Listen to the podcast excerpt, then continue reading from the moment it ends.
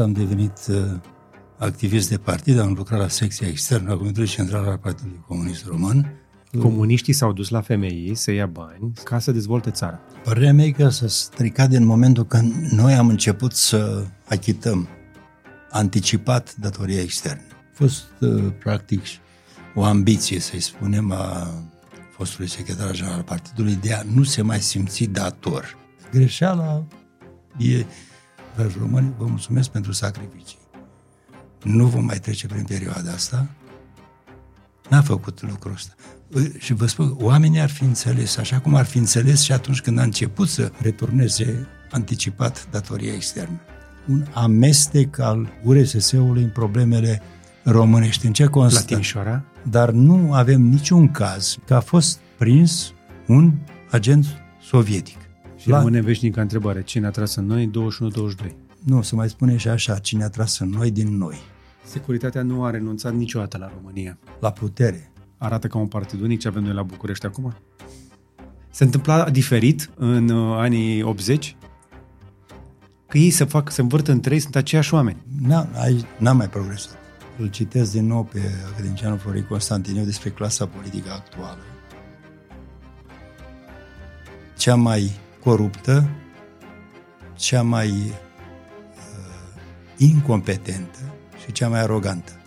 Primul pas către vindecare este până la urmă să pui un diagnostic corect bazat pe informație, nu pe ce ni se pare. Nu, noi trebuie să ne învățăm să construim.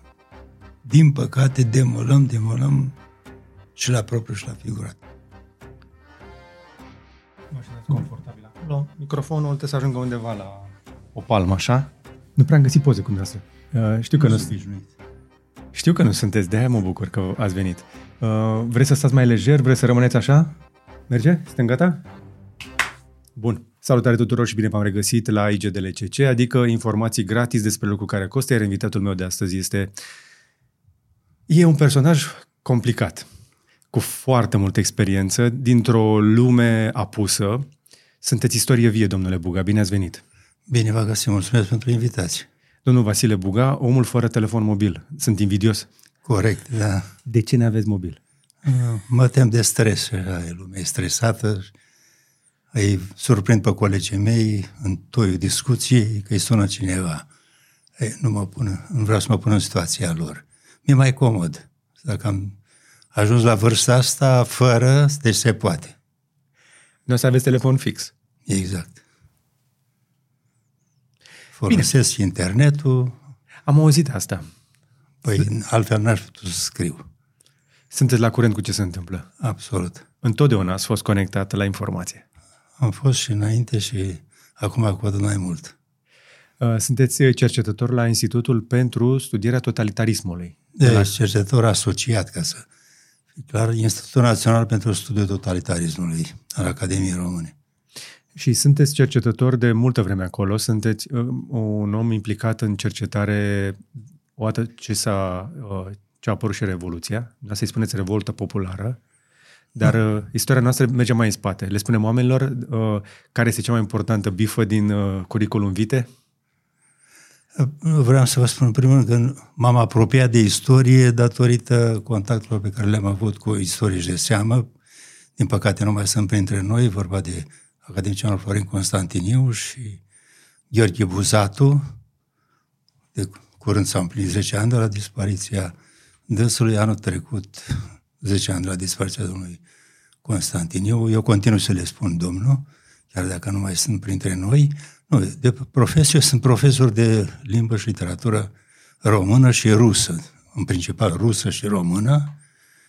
Mi-am schimbat profesia cam de mult, am devenit uh, activist de partid, am lucrat la secția externă a Comitetului Central al Partidului Comunist Român. În, în ce an ați intrat în sistem? În 62 am terminat facultatea, în 66 uh, am uh, început să lucrez la secția externă a Comitetului Central până în decembrie 89. Și după 89 am lucrat la Ambasada Română din Moscova, în centrala Ministerului de Externe, Ambasada României din Praga și încă o dată un an la Moscova, în timpul președinției României la OSCE. După aceea, adio arme, cum se spune, am ieșit la pensie, însă am continuat să uh, lucrez, inclusiv la acest institut uh, al Academiei. Nu m-am despărțit de dânsii, pentru că am găsit acolo un colectiv de tineri foarte uh, sărcuincioși, dornici să cunoască istoria, nu numai din documente, ci din mărturiile oamenilor și asta m-a ținut aproape de dânsi. Am creat împreună cu dânsi un centru de studii ruse și sovietice, i-am dat numele Florin Constantiniu, uh, am sărbătorit anul trecut 15 ani, meritul nu e al nostru, e meritul regretatului academician Radu Ciuceanu, care a avut ideea cre, uh, creierii unui asemenea institut, unui centru, un asemenea institut și imaginați-vă Radu Ciuceanu, deținut în timpul comunismului 15 ani. N-a avut niciun fel de rezerve să accepte ca în structura institutului să existe și un asemenea centru. Sunt în continuare legat de E interesant pentru că un om care a fost deținut în timpul acelor vremuri să accepte pe cineva din nomenclatură. Noastră vă calificați la nomenclatură, nu? Vreau să-i spun că atunci când mi-a propus, l-am întrebat, domnul profesor, sunteți sigur? În primul rând, vă stric compoziția de vârstă, pentru că acolo sunt tineri cam de vârsta copiilor mei, și în al doilea rând luați un nomenclaturist. Uh, știa unde am lucrat și uh, știa că am lucrat pe spațiul ex-sovietic, aveau nevoie să cunoască mai bine zona și asta m-a determinat să continui activitatea. Și eu o continui cu dânsi de aia. Sunt cercetător asociat, nu sunt... Uh, de ce faceți munca asta? Uh, din pasiune și din nevoia de a ocupa timpul. Mi-am pierdut soția de ani buni și ăsta este sfatul pe care îl dau multora, ca să eviți singurătatea, să lucrezi până în caz seara jos. Adormiți uh, doar după ce obosiți? Eu cred că dacă aș fi cronometrat în 5 minute, deja. Asta încă e bine. E bine, nu? Încă e bine, da. Pentru că, din câte aud, uh, cel mai greu lucru ca oamenii să adormă este să se liniștească înainte de a dormi. Îți faci bilanțul zilei și după aceea... Pui capul pe pernă. Pui capul pe pernă și convins că ai făcut ceva bun, sper, mă rog, asta este uh, deviza mea. Și scrisul m-a uh, scos și din starea aceasta, faptul că lucrez în arhive, la arhivele naționale, arhiva Ministerului de Externe, am lucrat și în arhivele rusești, din păcate până în 2013, că după aceea schimburile interacademice au uh, încetat. De ce? Din pricina unei reforme, nu sunt națiuni politice, și pur și simplu birocrația și de o parte și alta, dar mai ales la partea rusă, care a procedat la o reformă a Academiei și institutele au trecut, institutele Academiei sunt uh, în subordinea unui minister al învățământului superior. Adică sub control politic? Mai puțin, uh, dar uh, fiind în subordinea unui minister, e mai greu să întreții relații interacademice. Academia Română nu poate întreține relații cu un minister, deci tot la nivel de academie. Ori, din partea dânșilor s-a mai manifestat uh, această dorință de a găsi o modalitate și, din păcate, schimburile de cercetători au încetat, noi aveam o comisie de istorie, comisie mixtă a istoricilor români și ruși, înființată în 92. Din păcate, ultima sesiune a comisiei a fost în 2012. Urma să ne întâlnim în 2014, între timp, în 2013 a început reforma. Reforma. Să-i, să spunem așa. A fost dar... vreodată atât de multă liniște între Rusia și România la nivel de uh, comunicare de orice fel, inclusiv științifică?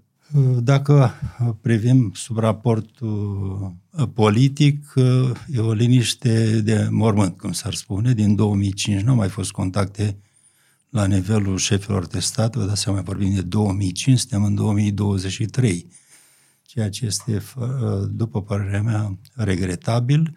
Au funcționat și încă mai funcționează uh, relațiile economice. Eu mi-am pus mare bază în relațiile cultural, științifice, măcar aici să menținem cât de cât contactele. Asta încercăm să facem și noi uh, la institut, chiar cu acest centru, noi mm. organizăm dezbateri pe teme care privesc istoria comunare a României. Deci în afară de spionaj nu mai avem nimic în comun. Deci e o temă, temă delicată, a fost și înainte, dar probabil că acum e, aici nu mă pricep. Suplinim uh, pe sub radar ce nu putem face la vedere. Da, e, e păcat. Eu mi-aș fi dorit să fie o relație bogată, mai ales în plan cultural, științific, domenii de care mă simt uh, mult mai uh, apropiat și vă spun, regret că nu mai ai posibilitatea să studiezi în arhive rusești, așa și cum colegii mei din uh, Federația Rusă regretă faptul că nu mai pot studia în arhivele românești. Nu că n-ar vrea, dar astea sunt... De ce? De unde a apărut răceala asta? Pentru că nu s-a întâmplat peste noapte. Pare, pare așa că Uh, este o piesă de teatru foarte lentă, care a început acum mult timp și ce vedem acum este doar um, un mic efect. Nu este, nu este un accident perioada asta. Ea vine după un calendar aproape bă, foarte clar, foarte clar stabilit pe parcursul anilor. Eu mă întorc la uh, momentul de după decembrie 89, când în, noi am continuat să avem o relație cu Uh, Federația, mă rog, Uniunea Sovietică, Sovietică până în 91 și după decembrie 91 cu Federația Rusă. Știți că a fost semnat un tratat în aprilie 91, controversat uh, de uh, mai ales de partea română, n-a fost ratificat și uh, au trecut câțiva ani buni până în 2003 când a fost semnat un nou tratat de prietenie colaborare cu uh, Federația Rusă, sigur, crea un cadru foarte bun pentru uh, relații pe toate planurile, mai că și orientarea noastră în planul politicii externe, firească, după părerea mea, vorba de aderarea la structurile europene și euroatlantice, uh, a fracturat serios relația cu Federația Rusă. Dacă am fi avut capacitatea să, în condițiile în care și membrii ai UE și membrii ai NATO am fi continuat să avem relații bune cu Federația Rusă, cred că uh, am, n-am fi vorbit acum la trecut despre relațiile româno-sovietice sau uh, româno-ruse. Un dezinteres, aș spune eu. De- e doar dezinteres? Pentru că am mai stat de vorbă aici cu domnul Fota, care a fost, în câte înțeleg, ultimul reprezentant de rang înalt, când era consilierul președinte. A fost consilier pe de securitate al președintelui, da. Și dânsul ne-a povestit cum a, a, a, a reușit să mai meargă într-o vizită oficială, ultima vizită oficială românească. Se la... pare că atunci a fost uh, cu patru șef uh, omologul dânsului în partea rusă. Da, dar în rest, uh, nu s-a mai întâmplat mare lucru. Profesorul Goșu, de asemenea, mi-a spus că uh, el așa și-a început și cariera, nu? Mergând în arhive, făcând cercetare. Eu atunci l-am întâlnit când lucram la Moscova, lucra în arhiva Ministerului, de fapt, arhiva Imperiului Rus, tot a Ministerului de Externe, dar pe perioada Imperiului. Un om pe care îl apreciez foarte mult pentru echilibrul analizelor și părerea mea este că unul dintre puținii cunoscători ai spațiului Uh, ex-sovietic, uh, într-adevăr, are expertiza acestui spațiu. Îl apreciez și e și motivul pentru care... A să ne vedem. Am... Uh, adevărul este că în căutarea noastră de a afla cât mai multe despre spațiul ăsta, pentru că ne place sau nu, știm prea puțin despre vecinul ăsta mare al nostru, cea mai întinsă țară de pe planetă, care desfășoară un război în țara vecină cu noi găsesc foarte puțini oameni care să aibă într-adevăr o înțelegere profundă a acelui loc. Și v-am spus la început că nu sunteți istorie vie la capitolul ăsta pentru că experiența dumneavoastră merge mult mai în spate. Adică nici nu eram noi născuți când dumneavoastră erați deja nomenclaturiste. Da, eu, dacă îmi permiteți, ca să vedeți și cum am ajuns uh, în... Istoria mea e mai, mult mai complicată. O se surprinde foarte mult. Eu sunt crescut într-o casă de copii. Într-un orfelinat. După război, statul acela așa cum era după război, a adunat toți copiii orfani și uh, în casele de copii. Deci statul pe mine m-a crescut din clasa întâi și până am terminat facultate. M-am îmbrăcat. Am, asta explică și uh, atitudinea mea față de ceea ce se întâmplă acum și pofta de a cunoaște cât mai mult, de a învăța. Când vă referiți la atitudine, la ce vă gândiți? N-aș vrea să intrăm foarte mult la atitudinea statului acum, dacă ne gândim la față de copii. Uh-huh. Deci România, după 89, n-a trecut și din fericire, n-a trecut printr-un război, deci să aibă copii orfani, părinții, din fericire, multor, multor copii trăiesc, dar uh, asistăm și la scene de astea când sunt copii abandonați, părăsiți, mă uit la uh, starea jalnică în care trăiesc mulți. Și, da, și încercăm să ne raportăm când a fost statul, a avut mai multă grijă de uh, cetățenii lui atunci sau acum? Acum uh, avem un fel de altfel de orfelinat. Părinții pleacă în străinătate, și lasă copiii în seama bunicilor și în seama bunicilor uh, sunt lăsați de izbeliște, de fapt. Te întreb de ce pleacă, nu? Cu părinții. Da nu, sunt, nu tot statul de vină că nu reușește să le creeze condiții să rămână aici. Și avem oameni talentați, mai ales tineri, pentru că pleacă forță de muncă în care poți să pui bază. Dar nu cred că am avut atât de mulți români plecați, împrăștiați prin lume, nici după război, ca acum. Deși condițiile erau mult mai grele, dar s-a putut făcând ceva pentru ei, oamenii au rămas aici, au văzut că se pot realiza, să ajungi la, mă rog, poate uh, nu sunt precise calculele mele, de aproape 4 milioane de oameni în afară este... 4 milioane este un număr conservator, așa. Uh, te întreb la ce se va întâmpla. Eu mă uit uh, sate, sate depopulate, chiar comuna unde am fost, unde m-am născut, e deprimant să treci, sunt numai persoane bătrâne, din păcate sunt și oameni care au cam uitat să muncească, sunt și asemenea fenomene, bănuiesc că și dumneavoastră le cunoașteți, și atunci mă întreb ce face statul. Statul împarte puterea. Acum uh, fac o rotativă, dar v-am promis că nu vă, vă duc în subiectul ăsta. Sigur te-ai întrebat ce sunt liniile acestea colorate din cele mai recente filmări ale noastre. Se numesc Nanolift Lines și sunt cea mai cool opțiune de iluminare ambientală. Fiecare linie are aproape 30 cm și se poate interconecta în orice formă vrei tu. Ca să obțină efectul acesta frumos, lumina bate spre perete și nu direct în ochii tăi. Le poți seta pe orice culoare și poți regla intensitatea la procent. În plus, ai sute de scene diferite în aplicația de smartphone, iar lumina răspunde și la sunetele din încăpere. Le găsești acum pe Gadget Boutique, magazinul nostru cu cele mai bune gadgeturi. Alege să cumperi de la noi, de pe gb.ro, doar gadgeturi alese și testate de noi. Dumneavoastră ne puteți ajuta să înțelegem mai bine vremuri în care propaganda era atât de puternică încât nu ajungea la noi decât ce nu trebuia. Ce trebuia sau nu trebuia. Și ați fost martor viu, prezent. Practic, unul dintre avantajele noastre ca cercetători este că nu trebuie neapărat să vă povestească cineva la mâna a doua istoria. Vă puteți aminti încă. V-ați notat-o, ați fost prezent la momente din istoria noastră extrem de importante. M-aș duce în spate mai întâi în anii 60 și după aceea aș veni mai către perioada asta uh, cu Gorbaciov și uh, uh, finalul comunismului. Ajutați-mă să înțeleg mai bine anii 60. E multă nostalgie. Oamenii de obicei, după multă vreme, se uită înapoi și aduc aminte doar părțile bune. Cum erau anii 60 când ați intrat dumneavoastră în partid? Da, cam atunci am intrat, așa este. Eram încă la, la facultate.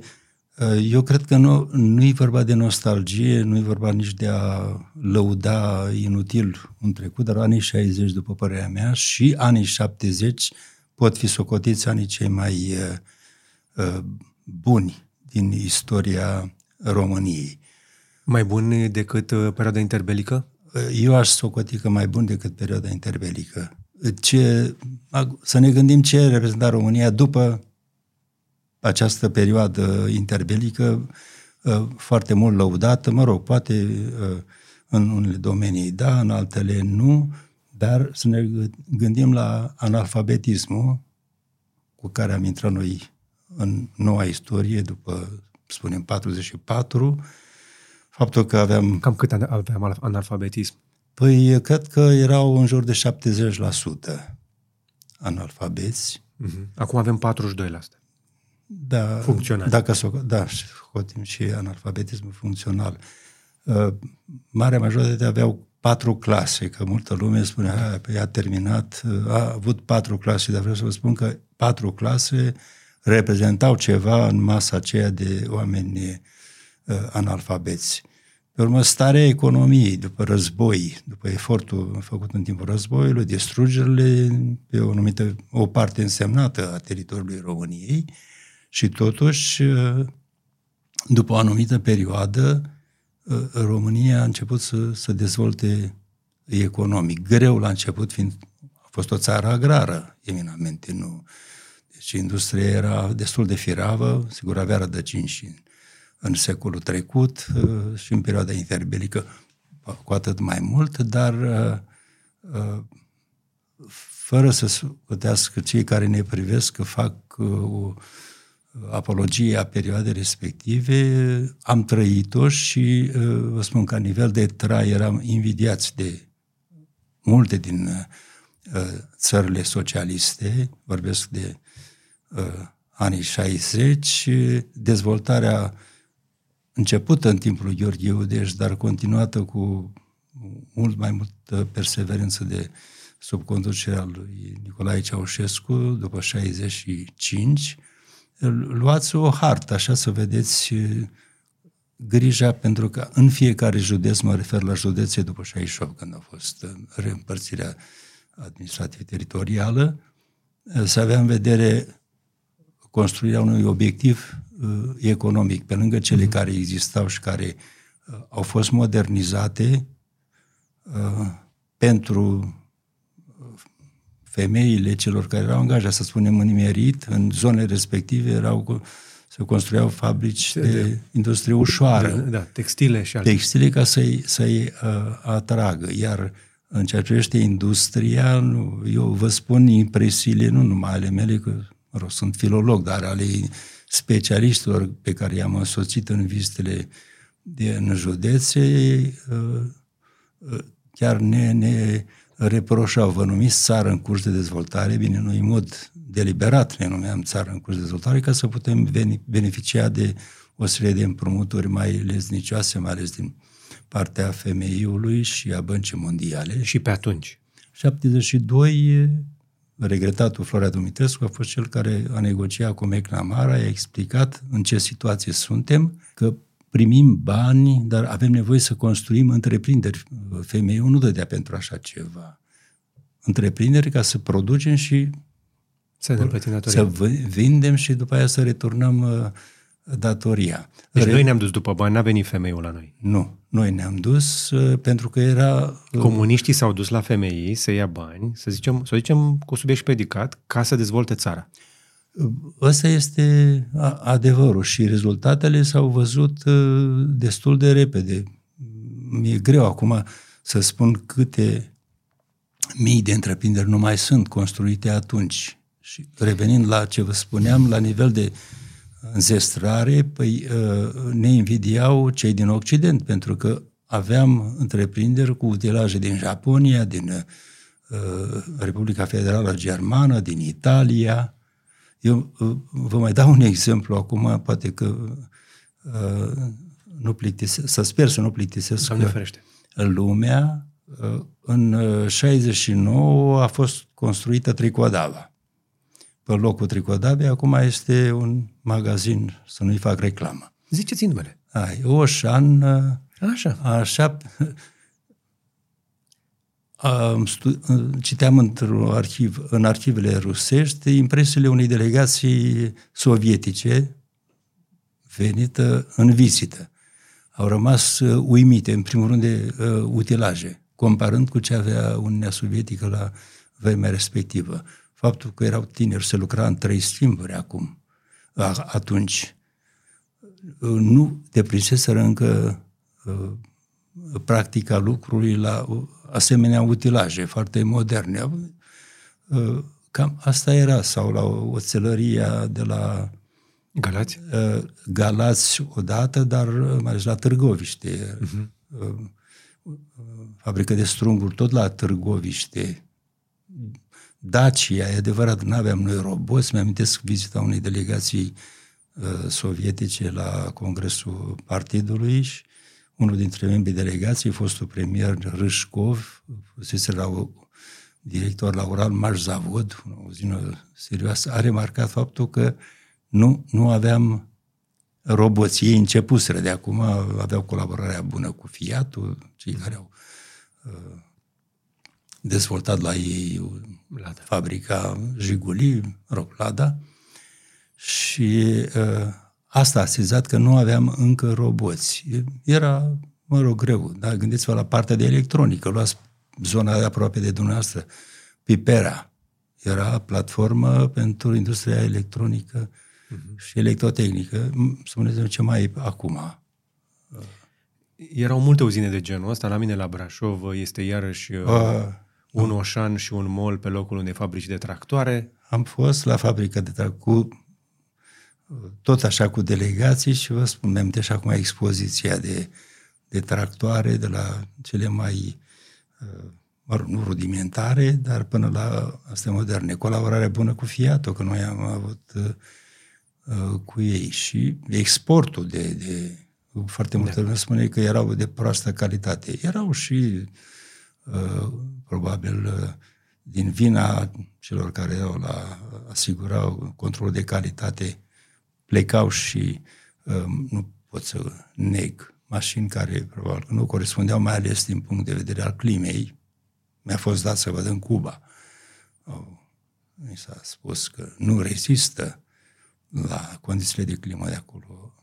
Era vorba de uh, arul al nostru, dar tractoarele, f- bine mersi, foarte rezistente. În China exportam foarte mult vagoane, vagoane, dacă s- îmi amintesc că în Uniunea Sovietică noi exportam 80.000 de vagoane pe an.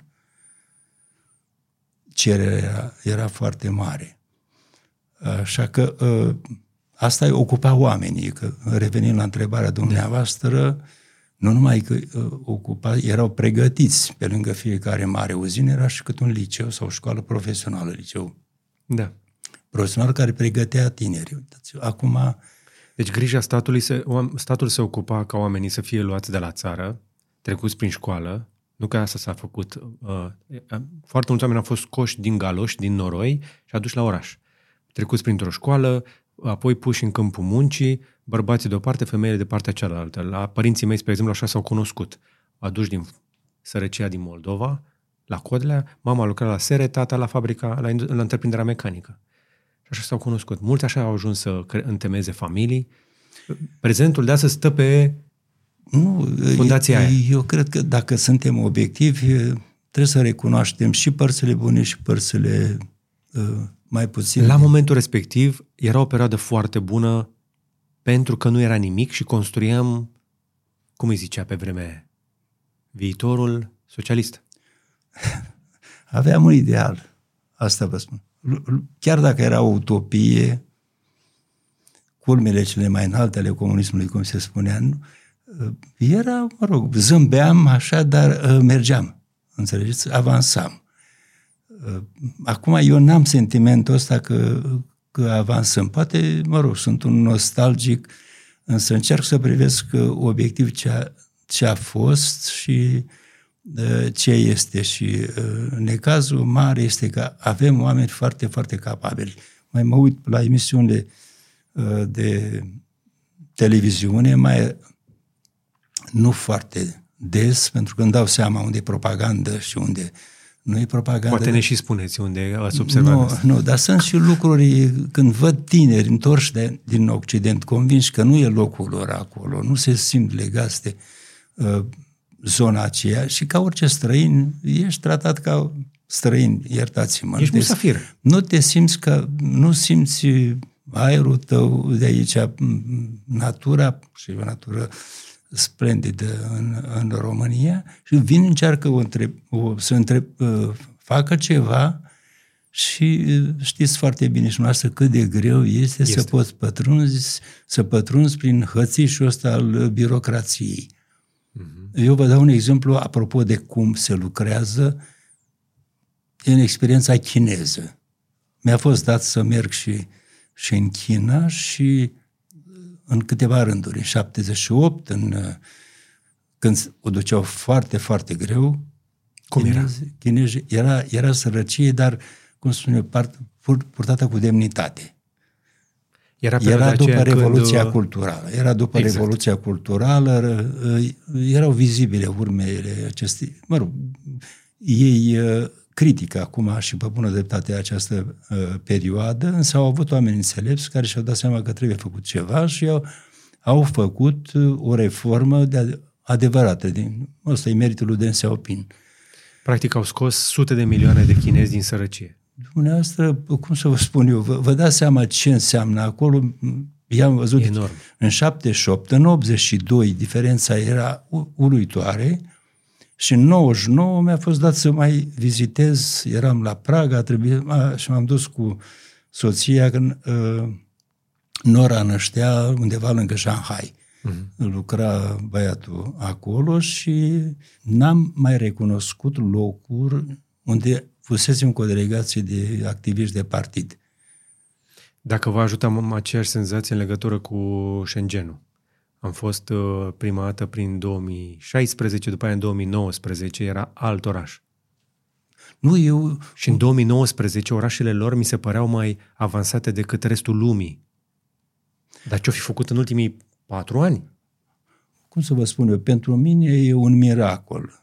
Și uh, mie îmi pare uh, foarte, foarte rău că relația cu China, că trecem tot la trecut, a fost uh, adusă în starea pe care o cunoașteți dumneavoastră. Noi profi, puteam profita, vorbind de greșeli, după 89, să menținem contactele cu acest uh, stat, pentru că aici erau, au fost foarte mulți studenți care au învățat limba română, au ajuns în funcții mari în uh, Republica Populară Chineză, aveam filonul ăsta care putea să întrețină o relație foarte bună. Dintre toate țările socialiste, știți foarte bine că România avea cele mai bune relații, pentru asta a fost și criticată și foarte serios criticată de, în primul rând, de conducerea sovietică, dar și de ceilalți eh, conducători ai statului tratatului de la Varșovia.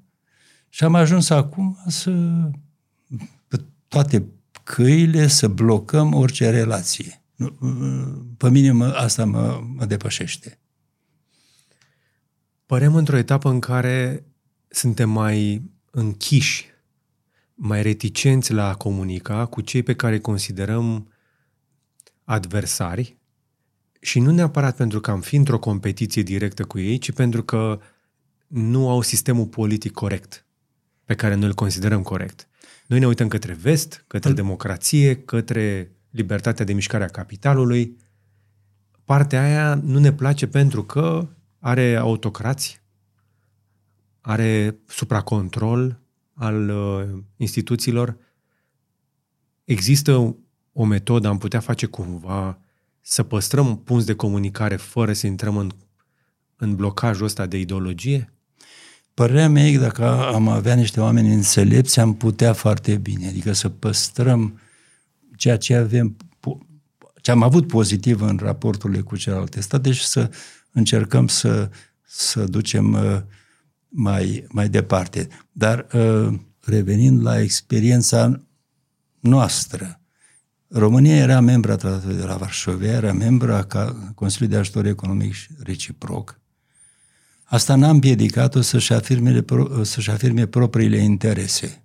Au okay. fost momente destul de tensionate în raporturile cu Uniunea Sovietică, mi-a fost dat să particip la întâlniri și în 69 și în 70, după niște momente de uh, uh, să zic, tensiune în uh, raporturile româno-sovietice. E vorba, dacă e să le enumăr așa, în 67 uh, noi am stabilit în ianuarie 67 am stabilit relații diplomatice cu Republica Federală Germania, fără să-i uh, consultăm pe nimeni, să cerem aprobare. Vreau să vă spun că nici ambasadorul Statelor Unite al Americii fusese primit cu două zile înainte la predeal de Nicolae Ceaușescu și n-a știut că noi vom stabili relații diplomatice. Cu Republica Federală. Pe Republica Federală Germaniei. Deci nu cu partea comunistă, cu cea nu, occidentală. Nu, mă rog, cu RDG-ul erau.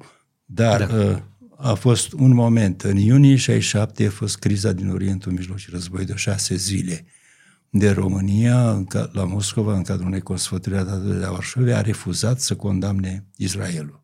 A cerut împăcare de fapt, negocieri între părți și de, deci nu numai că n-a refuzat să condamne, ar, a menținut în continuare relațiile diplomatice, nu le-a rupt cu Israelul și mai mult le-a ridicat la rang de ambasadă. A venit momentul 68 pe care sunt convins că oamenii îl cunosc, momentul uh, uh, invadarea Ceoslovaciei de către trupele celor cinci state membri ale tratatului de la, de la Varșovia, mai puțin România. Mai puțin România. Da, aici aș vrea să subliniez, România nu a fost invitată. Pentru că? Pentru că în timp am găsit uh, ulterior uh, stenograme în care Breșnev a explicat, nu v-am invitat că știam că nu participați. Ceaușescu a fost uh, uh, cel care a spus, dacă ne-ați fi invitat la consfăturile acelea care au avut loc fără participarea României, poate găseam altă soluție. Ori uh, soluția pe care au găsit-o cele cinci a fost de condamnat și pe bună dreptate manifestările de solidaritate din piața Palatului au fost autentice și îmi pare foarte rău, sunt istorici care au scris că a fost o mascaradă, vreau să le spun celor care eu am fost în uh, piață aceea și am văzut au venit neinvitați. Numai faptul că exista un asemenea pericol ca și România să fie uh, invadată, asta i-a adus în, în piață. Vă amintiți că atunci foarte mulți intelectuali au intrat în rândul Partidului Comunist Român. Așa. Au fost și voci care au spus, bine, Ceaușescu probabil s-a temut că va fi schimbat. Uh, bun, dacă se temea că va fi schimbat, putea să se să facă precum ceilalți conducători ai Partidului Comuniste din țările socialiste, să sprijine uh, acest act împotriva Ceoslovaciei. N-a făcut, s-a opus și părerea mea că a fost un act de demnitate. Sigur, care a deranjat, a deranjat puternic Moscova. În anul următor, un alt uh, act de politică externă al României a generat iar nemulțumirea Consiliului de la Moscova. E vorba de vizitele, vizita din 3-5 august a președintelui Nixon în România, ca să vă puteți da seama, s-a amânat puțin și congresul al 10 al partidului ca să se realizeze această vizită. vizită. Și n-a fost făcută contra cuiva, pentru că cine urmărește stenograma discuțiilor între Nixon și Nicolae Ceaușescu, o să își dea seama că uh, vizita n-a fost folosită pentru a îndepărta cumva România de Uniunea Sovietică sau de a sparge blocul în niciun caz. Sovietic. Au mai urmat vreo 30 de ani de comunism aici. Exact. Dar uh, vorbim de un gest de, de uh, independență. Au fost și celelalte uh, și altele, dacă polemica sovieto-chineză. Eram membri tratatului, membrii caierului, asta nu ne-a împiedicat să acționăm și nu să speculăm cumva polemica sovieto-chineză, ci din potrivă de a-i, uh, a-i apropia și uh, părerea mea este că uh, e și meritul României că în final, în timpul lui Gorbaciov, relațiile român- sovieto-chineze s-au îmbunătățit. Luați Afganistanul, 79, unde noi am criticat poziția conducerii sovietice, invadarea uh, Afganistanului.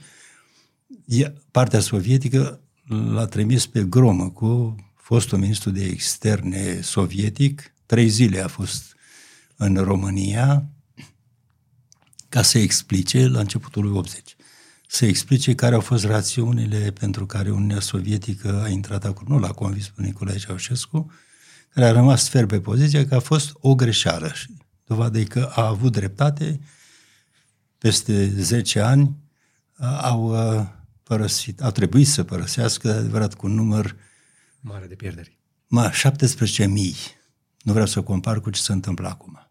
Păi au mai pierdut și americanii nenumărați soldați acolo și au plecat în niște condiții rușinoase. După 20 de ani. După 20 de ani. Da. Din Afganistan se pleacă urât.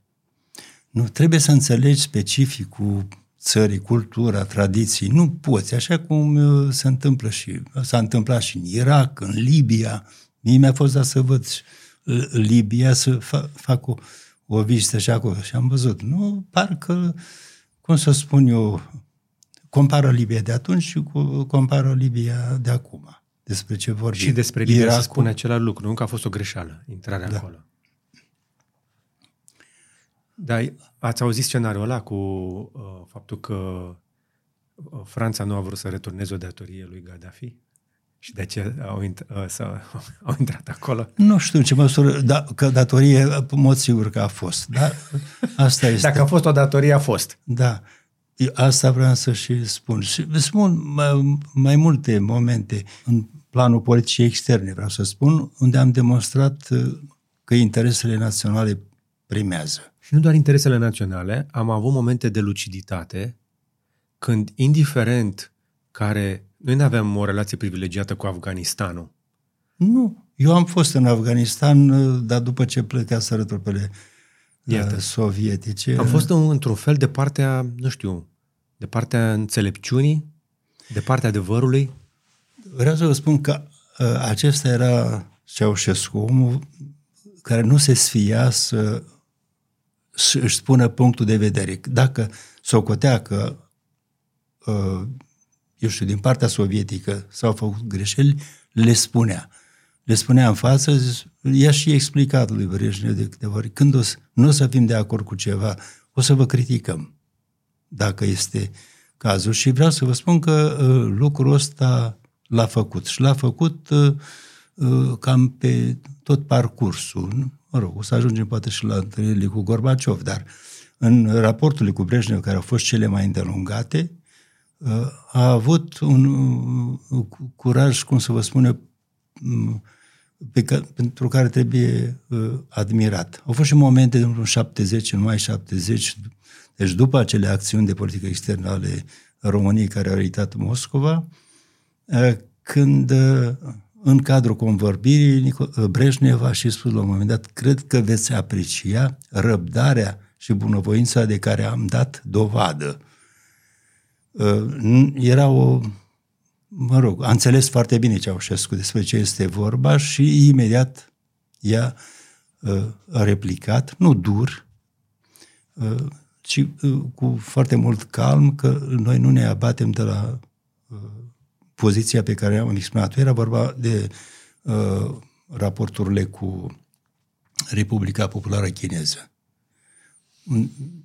Asta au a iritat foarte mult partea sovietică și vă mai dau un exemplu. De... Pe vremea aceea, partea sovietică și cu uh, Republica Chineză uh, nu erau în cele mai bune relații? Ele, după Congresul 20 din 56, când a fost condamnat cultul personalității lui Stalin, raporturile sovieto-chineze s-au înrăutățit. În moment de tensiune a fost în anii 61, 62, polemică de acum deschisă, chiar conflict armat în 69, în primăvara 69, undeva în extremul orient, la insula Damasii, și pe tot vorbim de 69, 70, la fel tensiune. În 71 Nicolae Ceaușescu a făcut o vizită în China, Corea de Nord, Vietnam și Mongolia. Uh, n-a fost văzută deloc bine această vizită la Moscova. la Moscova. cea din 71 și mai târziu, studiind arhivele, am găsit și noi ce s-a întâmplat în 71, în absența lui Nicolae Ceaușescu, în, a avut loc o întâlnire a conducătorilor statelor tratatului de la Varșovia, unde Ceaușescu a fost, deci în lipsă, supus unei critici foarte, foarte severe din partea tuturor, dar mai ales a conducătorilor sovietici și atunci s-a și pus problema, nu în mod direct, dar pentru cine era în stare să descifreze, ă, problema găsirii unui locuitor la București. Și cu toate acestea, nu s-a întâmplat multă vreme după aceea. E, e, e exact. Din potrivă, ă, chiar în raporturile româno-sovietice, ă, v-am spus, și conducătorul nostru și conducătorul sovietic sau în general conducerea, au avut capacitatea asta de a înțelege până unde trebuie să ducă lucrurile, să nu se ajungă la o confruntare. Și în cele din urmă, intuiția de la București s-a confirmat pentru că uh, rușii și cu chinezii și-au refăcut relațiile și acum, iată, trăim în niște vremuri în care sunt cele mai, cea mai puternică alianță de pe zona de est.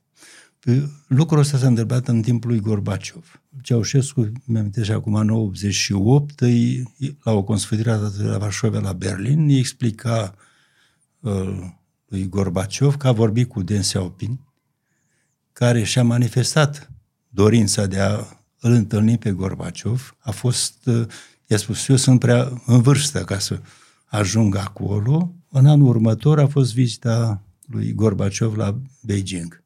Fantastic. Sigur, a nimerit chiar în perioada aia cu manifestările țiile de la Tiananmen, pe care le cunoașteți, dar raporturile uh, treptat, treptat uh, s-au normalizat și am ajuns la uh, raporturile de acum. Asta înseamnă noi, revin la poziția noastră, dacă am fi știut cu echilibru să menținem aceste relații, n-am mai fi fost ocoliți de toate proiectele astea pe care uh, partea chineză le croiește spre uh, uh, Europa.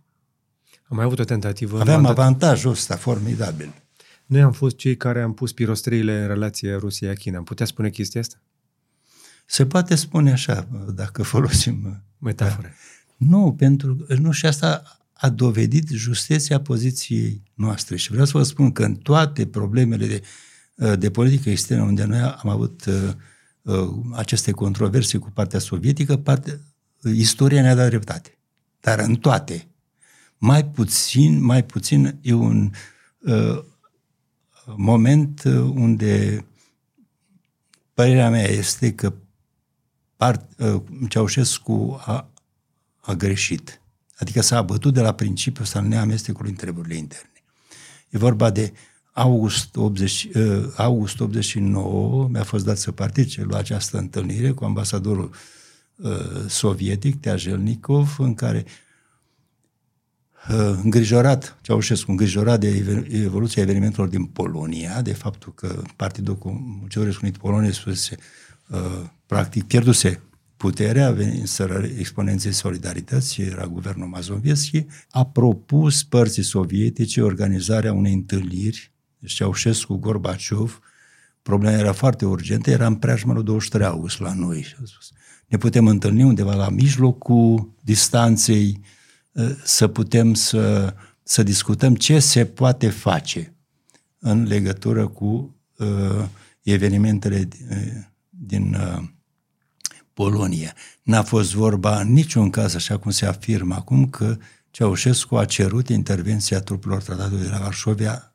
la Varșovia pentru a rezolva lucrurile. Era... De unde știți asta? De unde știu? În primul rând am fost martor. În ce fel? Eu am tradus.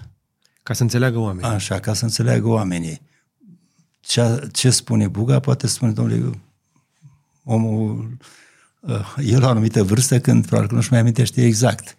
Uh, în arhiva CC-ului nu am găsit stenograma, Stenograma a fost uh, făcută, nu aveam nici stenograf, vă dați seama. A fost uh, uh, dictată și uh, cred că, da, totul era ministrul de externe și Stoian era secretarul probleme internaționale. uh, Stoian a fost de față și și-au notat, pe baza notițelor astea s-a uh, întocmit uh, documentul pe care a fost transmis după aceea țărilor din țări, uh, conducătorilor din țările tratatul de la Varșovia și din, uh, nu numai din tratatul de la Varșovia. Revin pe ce bază uh, n-avem docu- n-am avut mult timp documentul. Până acum trei ani, când partea sovietică nu are stenograma, dar a dat într-un volum de documente jurnalul Teajelnikov unde e descris, chiar și atmosfera e descrisă, că așa era. Uh, Cum o descrie? Era o practică a părții sovietice din perioada interbelică. Ambasadorii, pe lângă telegramele care le expediau uh, la, în centrală, își aveau și jurnal, dar jurnal pe care trebuia să-l predea uh, arhivei în momentul când își încheiau misiunea. Atmosfera scrie că pe fața lui Ceaușescu se citea încordarea și îngrijorarea.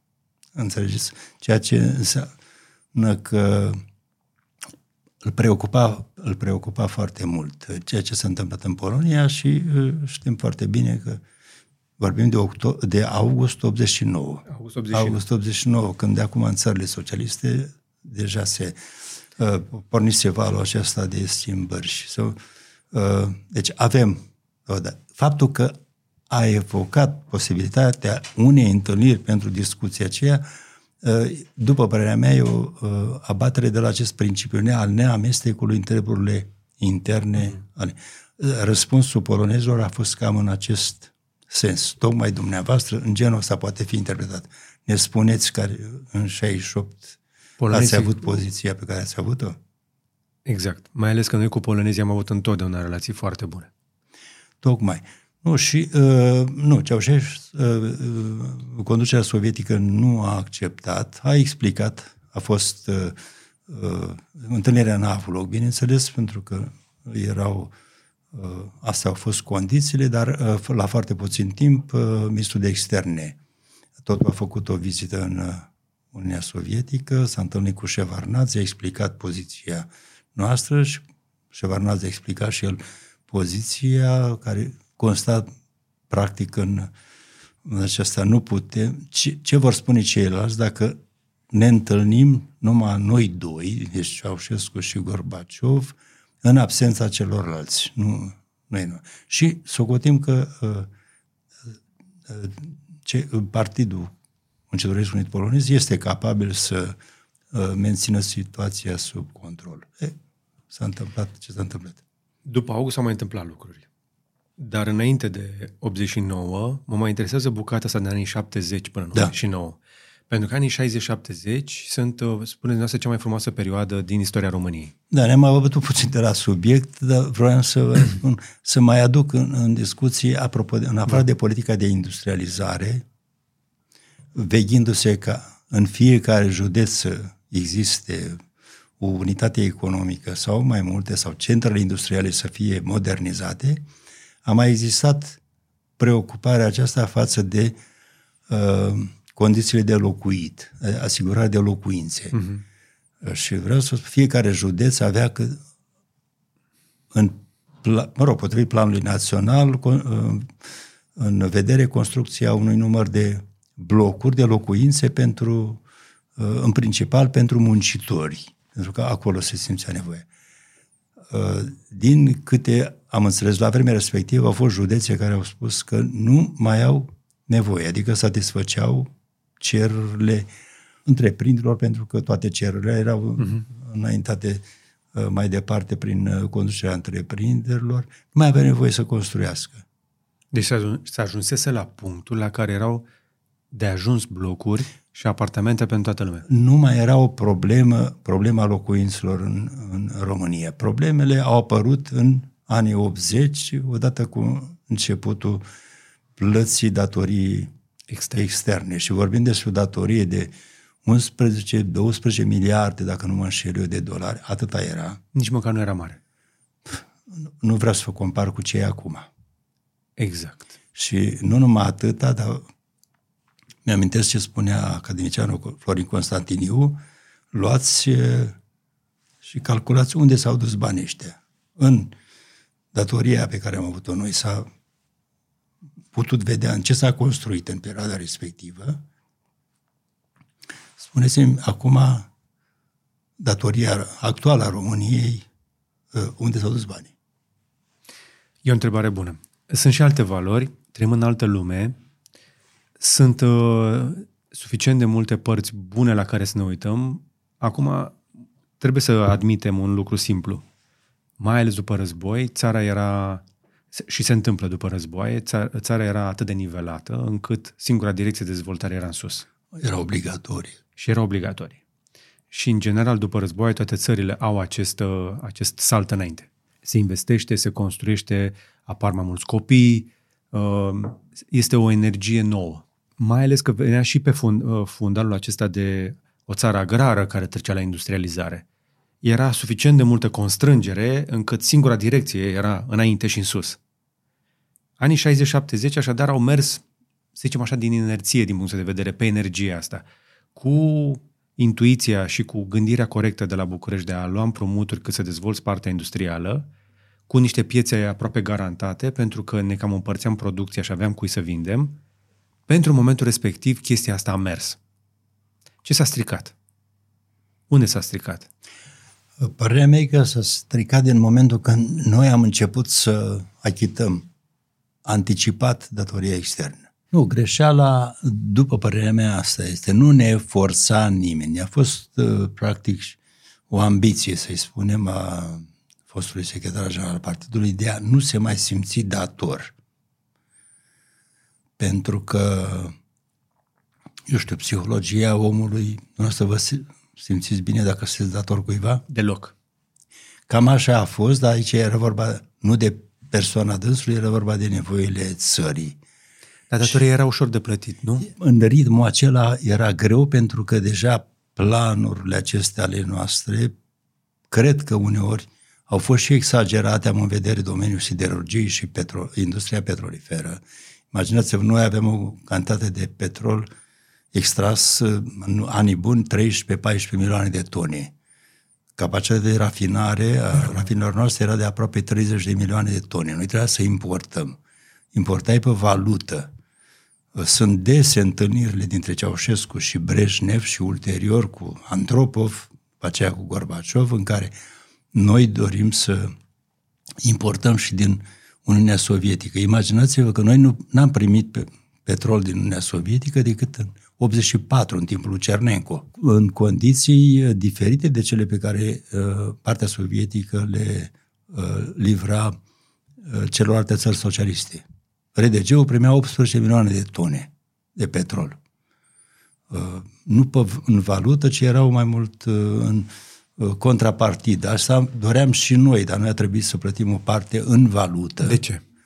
Uh, pentru că și partea sovietică uh, întâmpina dificultăți foarte serioase. Nu era după, mă rog, asta e părerea mea. Nu se poate pune problema că a vrut să pedepsească România pentru politica pe care uh, o, o promova. Aveau Dar... ei înșiși mari dificultăți. Uh, vă dau un exemplu. Noi am cerut uh, de, când uh, au fost perioadele când uh, simțeam nevoie, lipsa de energie electrică, nu numai la locuințe, care vorba de mare economie nu se făcea, dar era vorba de industria energofagă. N-aveam și am cerut uh, nu împrumut cumva sau din uh, cota pe anul următor o anumită cantitate de energie electrică. Ne-au spus că înțeleg foarte bine situația, numai că ei se confruntă cam cu aceleași uh, probleme și că ne pot livra numai în, uh, la sfârșit de săptămână și noaptea.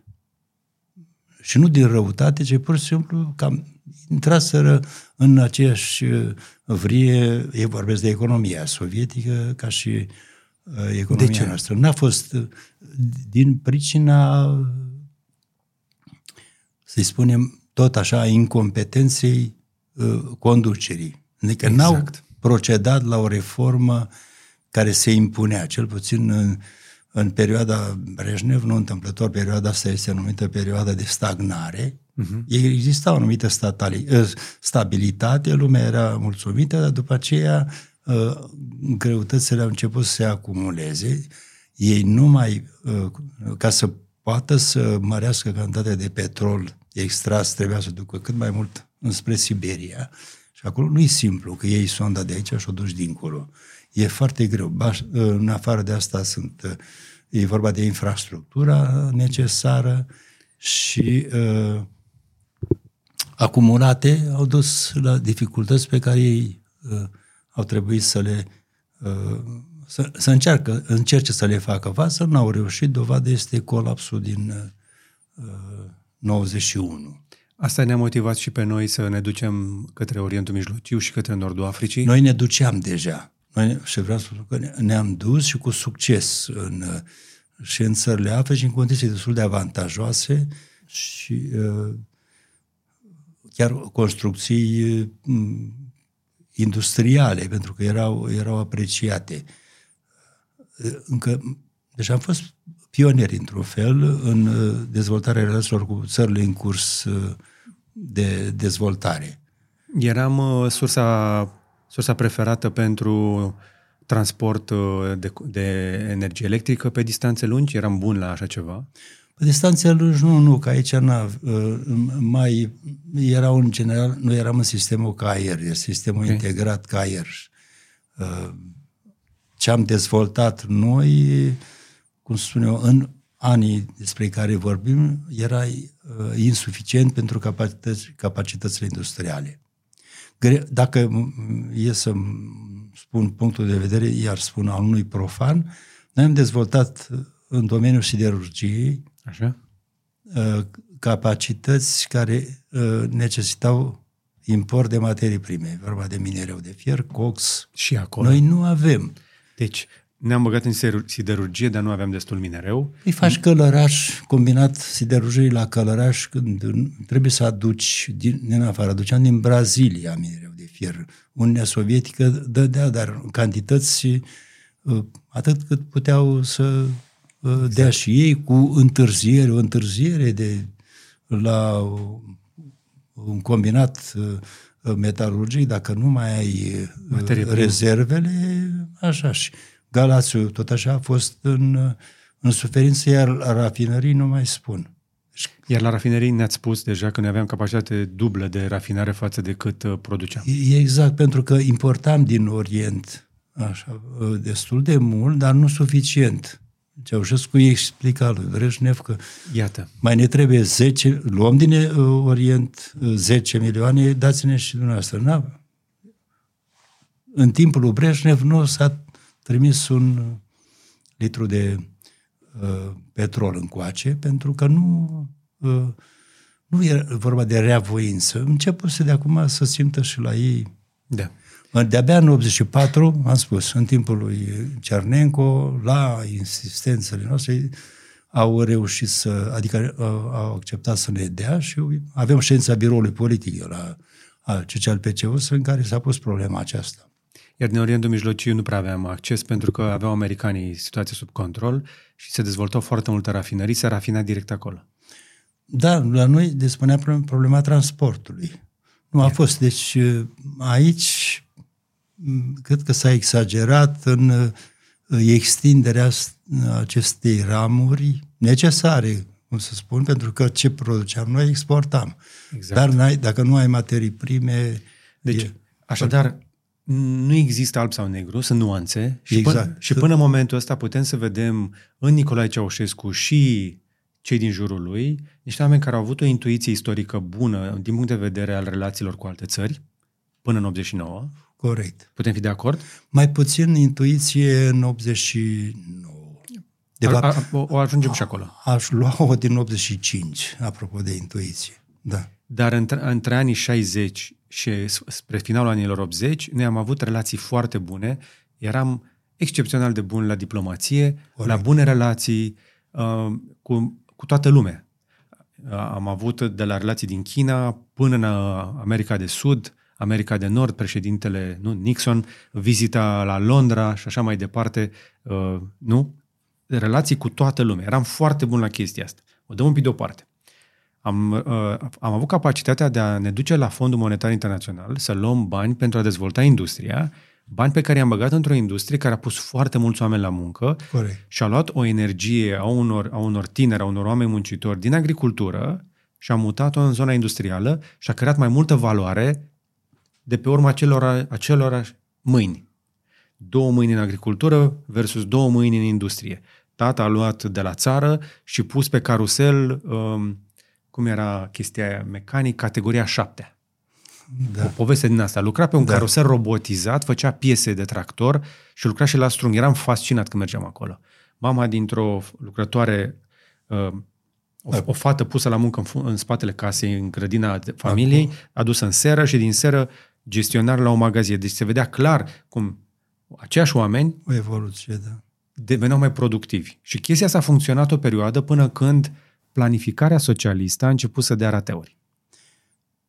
Ă, planificarea, v-am spus, n-ar fi dat rateuri dacă nu ne confruntam cu această lipsă de, de uh, materii prime.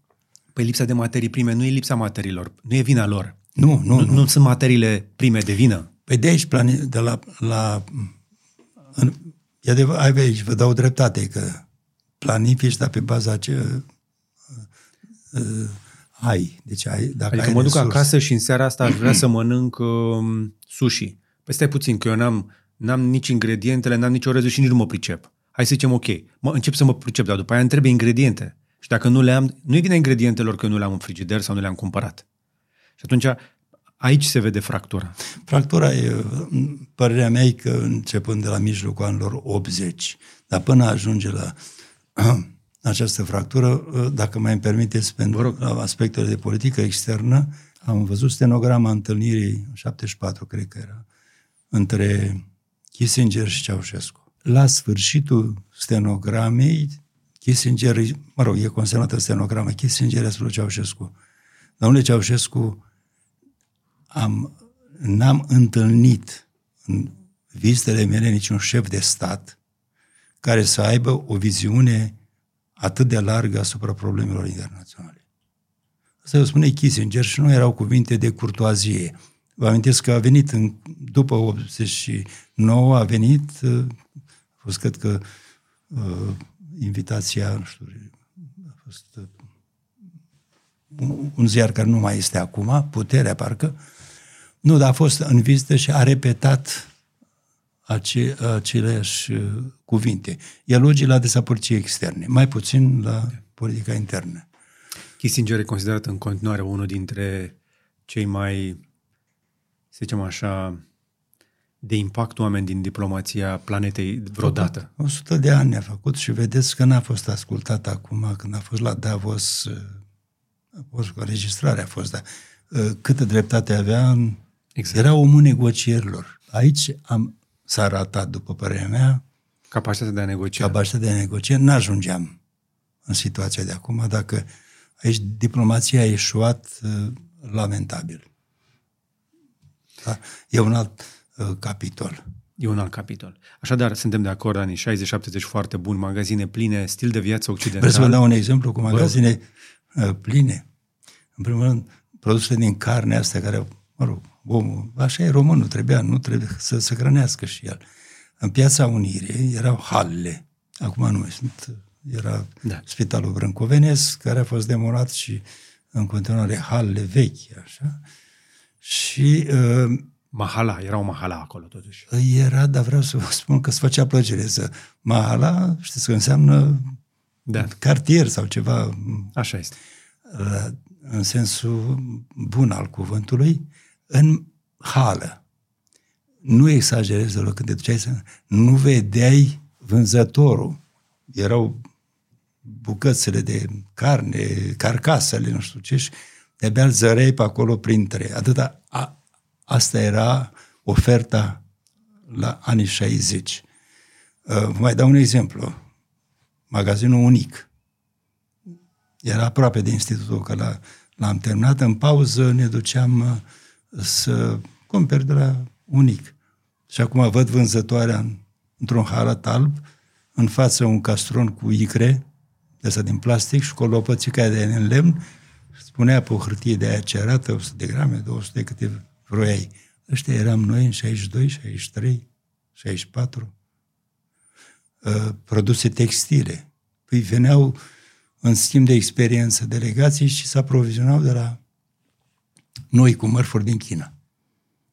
Pentru că noi aveam uh, relații bune cu uh, China. Uh, deci, n-ai ce să spui despre perioada aia. Greșeala e... Trecem puțin peste 85, de, ne ducem la 89, momentul când în martie 89 Ceaușescu a anunțat că am încetat, deci am încheiat datoria asta externă, el ar fi trebuit atunci să mulțumească poporului, dragi români, vă mulțumesc pentru sacrificii. Nu vom mai trece prin perioada asta. N-a făcut lucrul ăsta.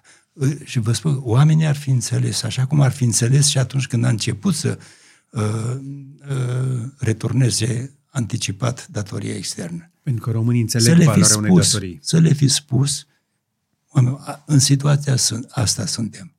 Trebuie să facem, dar să nu lozinci, ci pur și simplu oamenii să Și vă spun sincer că l-ar fi convins. De ce credeți chestia asta? Pentru că în discursurile lui se vedea un mod de a vorbi care pare, cum să zic, de lemn. Era definiția limbii, limbii de lemn. Aici aveți dreptate, dacă vorbim despre anii 80, mai ales a doua jumătate a anilor 80. De, de ce genul ăla de discurs? De unde venea ideea asta de a vorbi așa cu poporul? Nu mai, cred că nici nu mai avea resursele interne rupt, după părerea mea, cumva și de realitate. S-a rupt el? Sau a fost rupt de cei din jurul vă spun, depindea și de el. Și vă dau un exemplu. În uh, octombrie 87 am fost la aniversarea 40 de ani de la proclamarea RDG-ului. Așa. De regulă, când uh, mergea în vizite, Ceaușescu era cazat la case de oaspeți. Era și, o, mă rog, nu era vorba de, decât de o noapte, uh, dar a fost cazat la un hotel. Nu suporta hotelul, nu că nu i-ar fi convenit. Era sentimentul ăsta de claustrofobie, nu știu, nu știu ce să-i spun. Se obișnuise în case mari. uh, ambasadorul de atunci, Gheorghe Caranfil, nu știu dacă mai trăiește, dacă trăiește să-i dorim în continuare sănătate de plină, dacă nu Dumnezeu să-l odihnească. Un om integru, fost ministru al industriei chimice, era, el l-a invitat să viziteze, era o piață volantă, cum au început să apară și la noi. A văzut abundența de produse acolo, curățenie și după aceea, l-a invit, pentru că mai era timp, l-a invitat să viziteze un magazin uh, uh, universal. S-a dus, a pus niște întrebări la, legate de prețuri, dar ceva s-a întâmplat în mintea dânsului, pentru că după mea seara a fost recepția, de la recepție ne-am plecat direct la aeroport și am ajuns la București cam după ora 12. Luați presa de a doua, nu de a doua zi, ci de a treia zi, că a doua, de nu mai avea când să iasă, să vedeți vizitele Nicolae Ceaușescu în uh, București, în magazinele alimentare, a descoperit că erau goale. Pentru că... În 87 a descoperit? 89. În 89? 89 octombrie. El abia în 89 a descoperit că nu, sunt nu. goale? o fi descoperit și înainte, dar... O fi? Atunci a fost momentul când nu s-a mai putut informa despre traseu ca să aprovizioneze, pentru că ăsta a fost un, un adevăr, să aproviziona mai mult pe uh, rutele pe care se uh, deplasa uh, coloana. Uh, și cred că atunci a înțeles, dar că era uh, prea târziu. Deci, dumneavoastră sunteți de acord cu ideea că nu știa, că, că populația era în foamete, că toți trăiam pe cartelă, că nu aveam acces la mai nimic? Bă, nu pot să spun categoric că nu știa. Dacă nici nu asta, atunci cine? Poate să ne spună adevărul ăsta.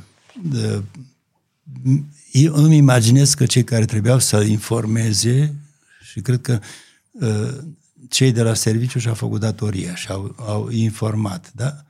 Uh, probabil că n-a crezut până când n-a, n-a văzut, uh, și vă spun, a văzut lucrul ăsta în 89.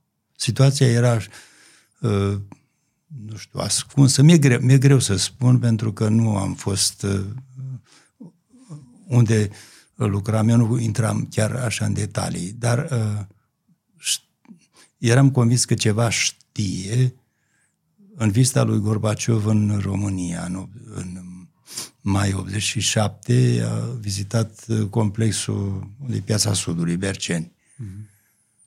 Și era un magazin pregătit deci cu produse, așa, dar uh, nu erau oameni. E, încă nu, nu le dăduseră drumul. Erau alți oameni care se plimbau așa pentru cumpărături, vezi, Doamne. Uh, după ce a plecat delegația, sunt convins că s-au spart și geamurile. Uh, din cauza presiunii oamenilor. Era un fenomen. Uh, dacă a știut exact, n-a știut, mi-e greu să spun. Asta rămână una dintre cele mai problematice bucăți de istorie când vine vorba de Ceaușescu. E această mitologie în legătură cu geniul lui politic, de diplomație, să zicem așa, înțelegerea da. lui, dar în același timp decuplarea de la realitate, fie că ar fi fost decuplat de alții, cei care vor să spună că a, fost, a făcut doar lucruri bune, spun că intenționatii s-au ascuns chestiile astea, alții vin să spună nu că știa și a făcut-o cu bună știință nu, nu, și că avea și o parte întunecată. Această parte întunecată. S-a desprins cumva de realități în momentul când ar fi avut capacitatea să meargă pe trendul pe care începuse și vorbesc de, uh, de după 85. S-a, a fost și abandonat și în mod deliberat de Occident, odată cu venirea la conducere sovietică a lui Mihail Gorbaciov. Practic, Mihail Gorbaciov a început să facă ceea ce făcea Ceaușescu din 65, uh, la planul poliției externe. Dar uh, în momentul okay. când Ceaușescu, când Mihail Gorbaciov a început și acest proces de reforme pe care lumea îl cunoaște ca perestroica și glasnost, deci transformare sau reconstrucție și transparență. Uh, transparență. Ceaușescu la început, deci a, accept, a acceptat ideea uh, unui, unor schimbări, dar când a văzut ce vrea cu adevărat uh, Gorbaciov și-a dat seama că uh, nu, nu e ceea ce își uh, dorea el. În planul politice externe, sigur că în Uniunea Sovietică, în urma acestor uh, schimbări, au ieșit la iveală foarte multe uh, probleme și teoretice și uh, greșeli făcute în timpul, uh, mai ales în timpul lui Stalin. Uh, presa s-a manifestat cu foarte, foarte mult curaj. Televiziunea, la fel, cred că asta l-a speriat cumva pe, pe Nicolae Ceaușescu. El și-a, a și a avut o, în discuția pe care a avut-o cu Gorbaciov, în, cum asta a fost în 88, în vista de răspuns, i-a atras atenția că un asemenea curent nu poate să facă decât să zdrunci neîncrederea uh, oamenilor în partid, în uh, socialism. Uh, ba a avut cuvinte de laudă la adresa lui Stalin, care era supus unui uh, foc al criticii în uh, toată media sovietică, uh, mai ales politica de industrializare, să spunem așa, lui Stalin. I-a spus, fără asta nu rezistați în uh, al doilea război, mm-hmm. dacă nu aveți capacitatea asta. Dar uh, îndemnul ăsta lui Gorbaciov, pentru că a fost uh, clar, domne, ocupați-vă de treburile voastre, noi nu ne vom amesteca. Asta a fost la prima întâlnire a lui Gorbaciov cu liderii partidelor comuniste din țările tra- uh, tratatului de la Varșovia, care au fost la funeraliile lui uh, Cernenco. Ocupați-vă, e treaba voastră, răspunderea voastră, noi nu ne amestecăm. Ori, așa cum spunea și Gorbaciov, s-or fi gândit ceilalți, ai, am mai auzit noi de asta, că până la urmă lucrurile vor merge tot așa, voi veți fi cei care uh, veți interveni dacă va fi nevoie, n-a fost să fie așa. Iar uh, uh, în planul reformelor economice se simțea că ajunsese cumva în impas modelul de socialism, mai ales de tip, de tip sovietic. E nevoie de o schimbare Restroica. Exact. În, și în planul, nu numai economic, dar în planul activității ideologice. Renunț la șabloane, la idei, oamenii nu se hrănesc cu astea. Ceaușescu a încercat să facă, ăsta e și motivul pentru care el s-a opus reformei, să atragă cumva oamenii, muncii, asta era sintagma, la uh, conducerea treburilor societății. Toate formele acelea pe care dumneavoastră le știți, uh, Congresul uh, Culturii și Educației Socialiste, Congresul Oamenilor Muncii din Agricultură, Congresul Oamenilor Muncii din Construcții.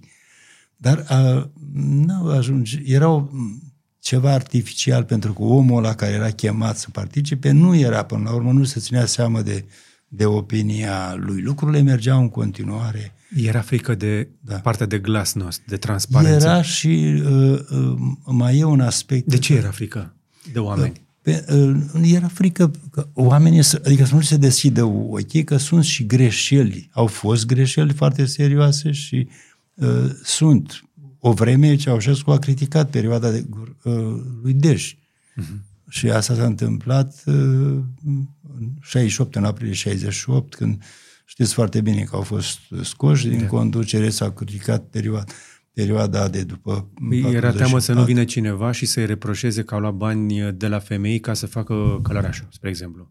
Uh, nu știu dacă îi reproșau, uh, reproșau asta, dar oamenii îi reproșau nivelul de trai. Asta este frigul și căldura. Să, uh, mă ierte Dumnezeu, dar cred că asta i-au scos pe oamenii în stradă și, și mai toți și foamea, am zis eu frigul și căldura, că tot era vorba de frig, foamea.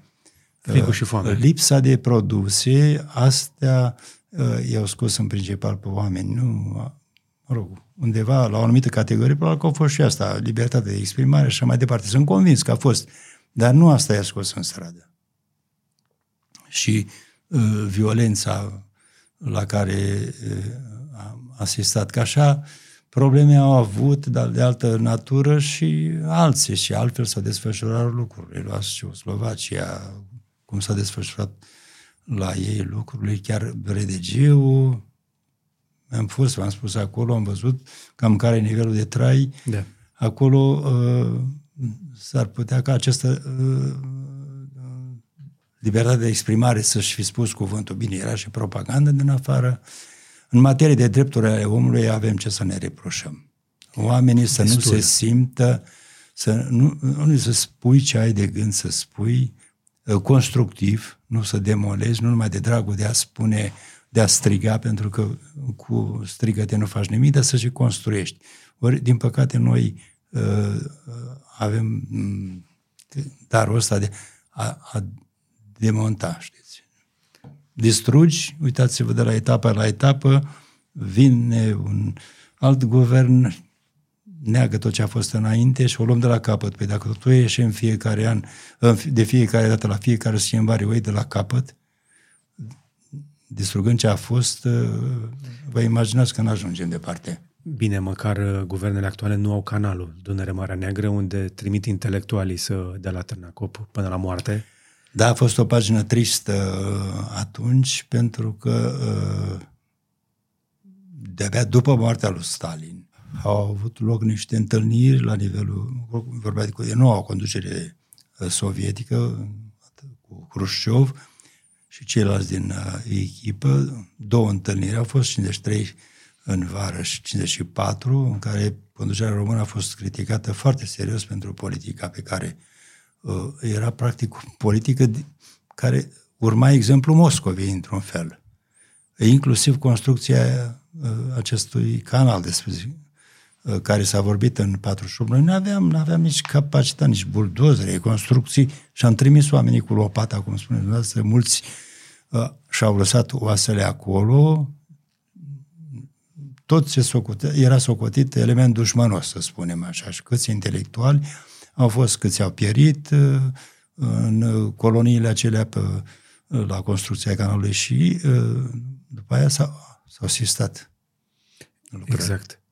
Acum, de bine de rău, canalul este gata îl folosim, ne uităm la el și vedem o oarecare valoare acolo, nu foarte multă, că nu se scoate, cred că niciodată banii canalul ăla, dar mai avem experimentul Pitești, care ăla, Da, de, eu- la chiar nu era nevoie. E o pagină dramatică. Eu mi-amintesc Poate cea, poate cea mai urâtă pată ce din ne-a istoria comunismului. spus uh, regretatul uh, profesor Ciuceanu. S-a trecut pe acolo, știi. Și a scris memoriile și i-am, e de cutremură. Și la un moment dat a spus, zice, dragă, n-am putut să scriu tot. Vă dați seama ce. Umilințe, mă uit la oamenii ăștia, nu mai, să duc unul după altul, așa, de- ne, ne părăsesc, dar sunt niște eroi, după părerea mea, cei care au rezistat și asta datorită unei credințe. Asta n-a putut să-i înfrângă. Dar umilință ca acolo, cel puțin... Nici în, nici în arhipelagul Gulag de Solzhenitsyn nu, nu am întâlnit atâta Nu, brutalitate. Nu, și vă, atâta, atâta răutate umană, atâta satană. Și vă dați seama, român contra român, că până la urmă era, uh, Nu ne obliga nimeni să facem nenorocirea. Nu, nu, nu, dovadă acum, știți foarte bine că s-a luat măsura aceea, dar după câte suferințe ale uh, deținuților, de a se interzice să- acest uh, țurcanul a fost executat. Dar rămâi uimit de modul în care un, s- se poartă un, un semăn. Adică se, uh, sunt oameni, nu? Cu toate astea ne uităm la perioada aia cu părțile alea bune pe care oamenii vor, de-aia vorbeam de nostalgie la început, oamenii vor să uite înapoi, să-și aducă aminte de vremurile bune, dar partea de uh, economie programatică, făcută prost, împrumuturi luate, plătite prea repede pentru investiții bune, dar și niște investiții proaste, după care uh, înfometarea oamenilor, păstrarea lor în frig, uh, obișnuința aia când eram la bloc și aștept, știam clar că e pană de curent și mama scotea lumânările. În copilărie ne și speriam. Noi eram copii mici, efectiv când se, stin, când se lua curentul, aveam momente de spaimă. Vreau să vă dați seama ce înseamnă pentru un copil să crească într-o astfel de lume în care eu era să fiu strivit la coadă la carne. Că m-am dus să iau uh, unt sau ouă și m-am pus la coada greșită și noroc că m-a văzut o femeie în coadă acolo și mi-a zis ce faci mă copil aici? Păi m-a trimis mă, mama să iau, să stau la coadă pentru, că eu veneam mai devreme de la școală, nu mai știu ce trebuia să iau, ouă sau la, uh, unt, nu mai știu exact. Alea se mai găseau. La carne se călcau oamenii în picioare. Mi-a zis, ieși de aici că nu scapi. Acolo nu erau, în București erau cartelate. Să aveai uh, ra, uh, rație, să zicem Aveam așa. rație, dar se termina. Uh, nu, că erau, ne duceam cu listele de Nu la aveam. bloc și Aveam îți cartele, dădeau se- stăteam la uleiul, rând. carnea și zahărul. Astea erau în București. Mi-aduc Pâinea aminte nu. ca și acum cartela aia. Mergeam cu cheia de gât și cu cartela la pâine. Da. Și dacă aveam plus cornuri, dar pâinea îmi luam porția de pe cartelă. Mi împungea cu așa... De, Știu, știu că am avut și... E, când se aducea carne, se aducea în anumite zile, la anumite ore și p- părinții mei erau la muncă. Și eu m-am pus la coada greșită, pentru că eu nu știam că în ziua aia vine carne, că eram, un- eram un copil, aveam șase ani. Noroc că m-a scos cineva din mulțimea de oameni că aș fi murit călcat în picioare la coadă la carne. Deci a, asta, asta sunt genul de traume pe care Nu, astea nu se uită și nu trebuie uitate, după părerea mea, sub nicio formă, nu trebuie uh, negate, că să spui așa cum se mai întâmplă că au fost cazuri izolate. Nu. Nu, Uh, a fost generalizat. Toată Toți vreau. generația m, a dumneavoastră și a noastră, că știu foarte bine că am trecut, nu trăiam în, în uh, Nu stăteați pe Bulevardul Unirii cumva acolo cu nomenclatura? Nu, eu am stat în Titan uh, la Piața Progresul și Traducătorii nu aveau așa mult respect. Nu e vorba de că m, eram activist, uh, mă rog, uh, una din activități era de traduceri, dar în rest uh, studiai să ai expertiză pe uh, zona... Deci n-ați avut acces la binefacerile celor din CC. Nu, nu, nu. Erau de la un anumit grad, de la șef de sector, eu nu, nu eram așa, dar uh, nici ei, n- cam știu ce primeau, nu era uh, așa mare, uh, spun eu, favor. Uh, Acum mai dau, m, eram în comitetul de cantină și a, cel puțin aveam cantina și te duceai, dar să nu vă imaginați că era un... Ce primeați și la acolo cantină? răsfăț. uh, Nu, erau trei feluri de mâncare, carne de două ori pe săptămână, un parizer, și mai era bufetul așa, partidul spre care sunt atâtea legende, vă dați seama, un bufet la care veneau uh, aparatul Comitetului Central, deci care nu aveau alte posibilități de aprovizionare, aparatul Consiliului de Stat, aparatul UTC-ului, aparatul UNCAP-ului, Uniunea Națională a Cooperativelor Agricole de Producție, erau clădirile din jur. Aparatul uh, Comitetului pentru Problemele Consiliilor Populare, deci alea de, le, le-ați văzut dumneavoastră acolo pe strada Ministerului, unde aveai o... împărțeam pe secții sau pe instituții ca să, o dată pe săptămână, nu exagerez, o dată pe săptămână să poți lua, dar nu era o cantitate limitată, de jumătate de kilogram, dacă era de brânză sau de... că nu erau foarte multe, și uh, mezeluri, palizări de regulă.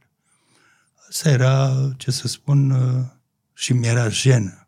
Îmi vedeau, veneau oameni înainte de deschidere. Intrarea era prin Onești, unde e acum cinematografie, nu știu ce este, era UTC-ul.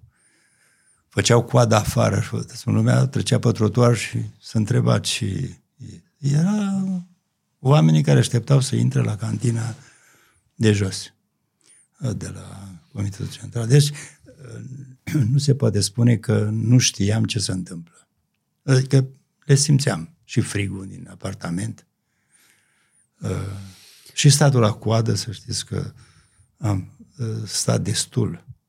Așa, la alea care nu erau, v-am spus că o anumit carne, o, uleiul și zahărul, primea cantitate pe săptămână prin uh, alimentare, da. dar alocate câteva blocuri la o alimentare, să spunem. Uh-huh. Dar restul, untul mai era, stăteai când îți venea rândul lui, uneori nu se termina și ziceai, asta e data viitoare, nu vedem. Asta era deja partea a doua anilor 80, când a început să se fractureze realitatea. Toate, toate socotelele proaste, tot contextul ăla începea deja să lucreze împotriva regimului, nu doar a oamenilor. Începea și regimul, se simte că se apropie sfârșitul. Noastră ați fost de față la una dintre cele mai importante discuții pe care le-a avut uh, în viața lui și printre ultimele dintre cele mai importante, Nicolae Ceaușescu, ați fost de față la discuțiile cu Gorbaciov. E adevărat? Da, am f- uh, mărturisesc că nu eu am fost cel care a tradus, a fost un coleg Dumnezeu să-l odihnească, nu mai e printre noi. Uh, am tradus la întâlnirile acestea care nu ale oficiale, vorbesc în București când am venit în 87, uh, însoțindu-l în vizita prin București atunci sau depunerile de coroane la Politehnică, de la alea strict oficiale a fost uh, colegul meu Gheorghe Stoica. Uh, tot el a fost la această întâlnire care a mm, stărnit atâtea... Dar era, uh, erați cumva o rezervă activă. Eram cu ceilalți membri ai delegației și uh, pentru discuții la nivelul, să zicem, secretarilor uh-huh. Comitetului Central, uh, dar am fost și la cele, deci la Moscova în 88, am fost și la cele uh, oficiale cu uh, Mihail Gorbaciov. Dar la, dacă vă referiți la discuția aceea care a stârnit în uh, tot felul de, uh, mă rog, uh, a creionat tot felul de scenarii în uh, mass media din România, cu cearta dintre Ceaușescu și Gorbaciov la vila asta de pe Kalinin, e o exagerare. Mi-a spus colegul, care n-a fost sigur, au fost niște uh, schimburi de replici care demonstrau clar că punctele de vedere ale celor de conducători nu, sunt, nu se armonizează, dar nu cu strigăte, cu închisul ferestrelor, cum spuneau acolo, ca să n-audă lumea, nu. Eu i-am văzut când au ieșit din, de la discuții pe Gorbaciov și Raisa Gorbaciova, deschiși, foarte lejeri, dar e clar că nu, nu gândeau la fel. Ceaușescu ar fi putut, dacă, asta pe mine mă surprinde pentru că poți să spui orice, numai că inteligent nu era, ar fi putut să înțeleagă că lucrurile se schimbă și că trebuie făcut ceva când se prăbușește tot în jurul tău, Occidentul te izolează, trebuie să te întrebi ce, ce se întâmplă și ce să fac. Ori n-a, n-a făcut-o. Până în ultimul moment, a fost ultima discuție cu Gorbaciov, a fost în 4 decembrie la Moscova, întâlnirea tratatului de la Varșovia, în cadrul căreia Gorbaciov a informat despre rezultatele viste la întâlnirii de la Malta.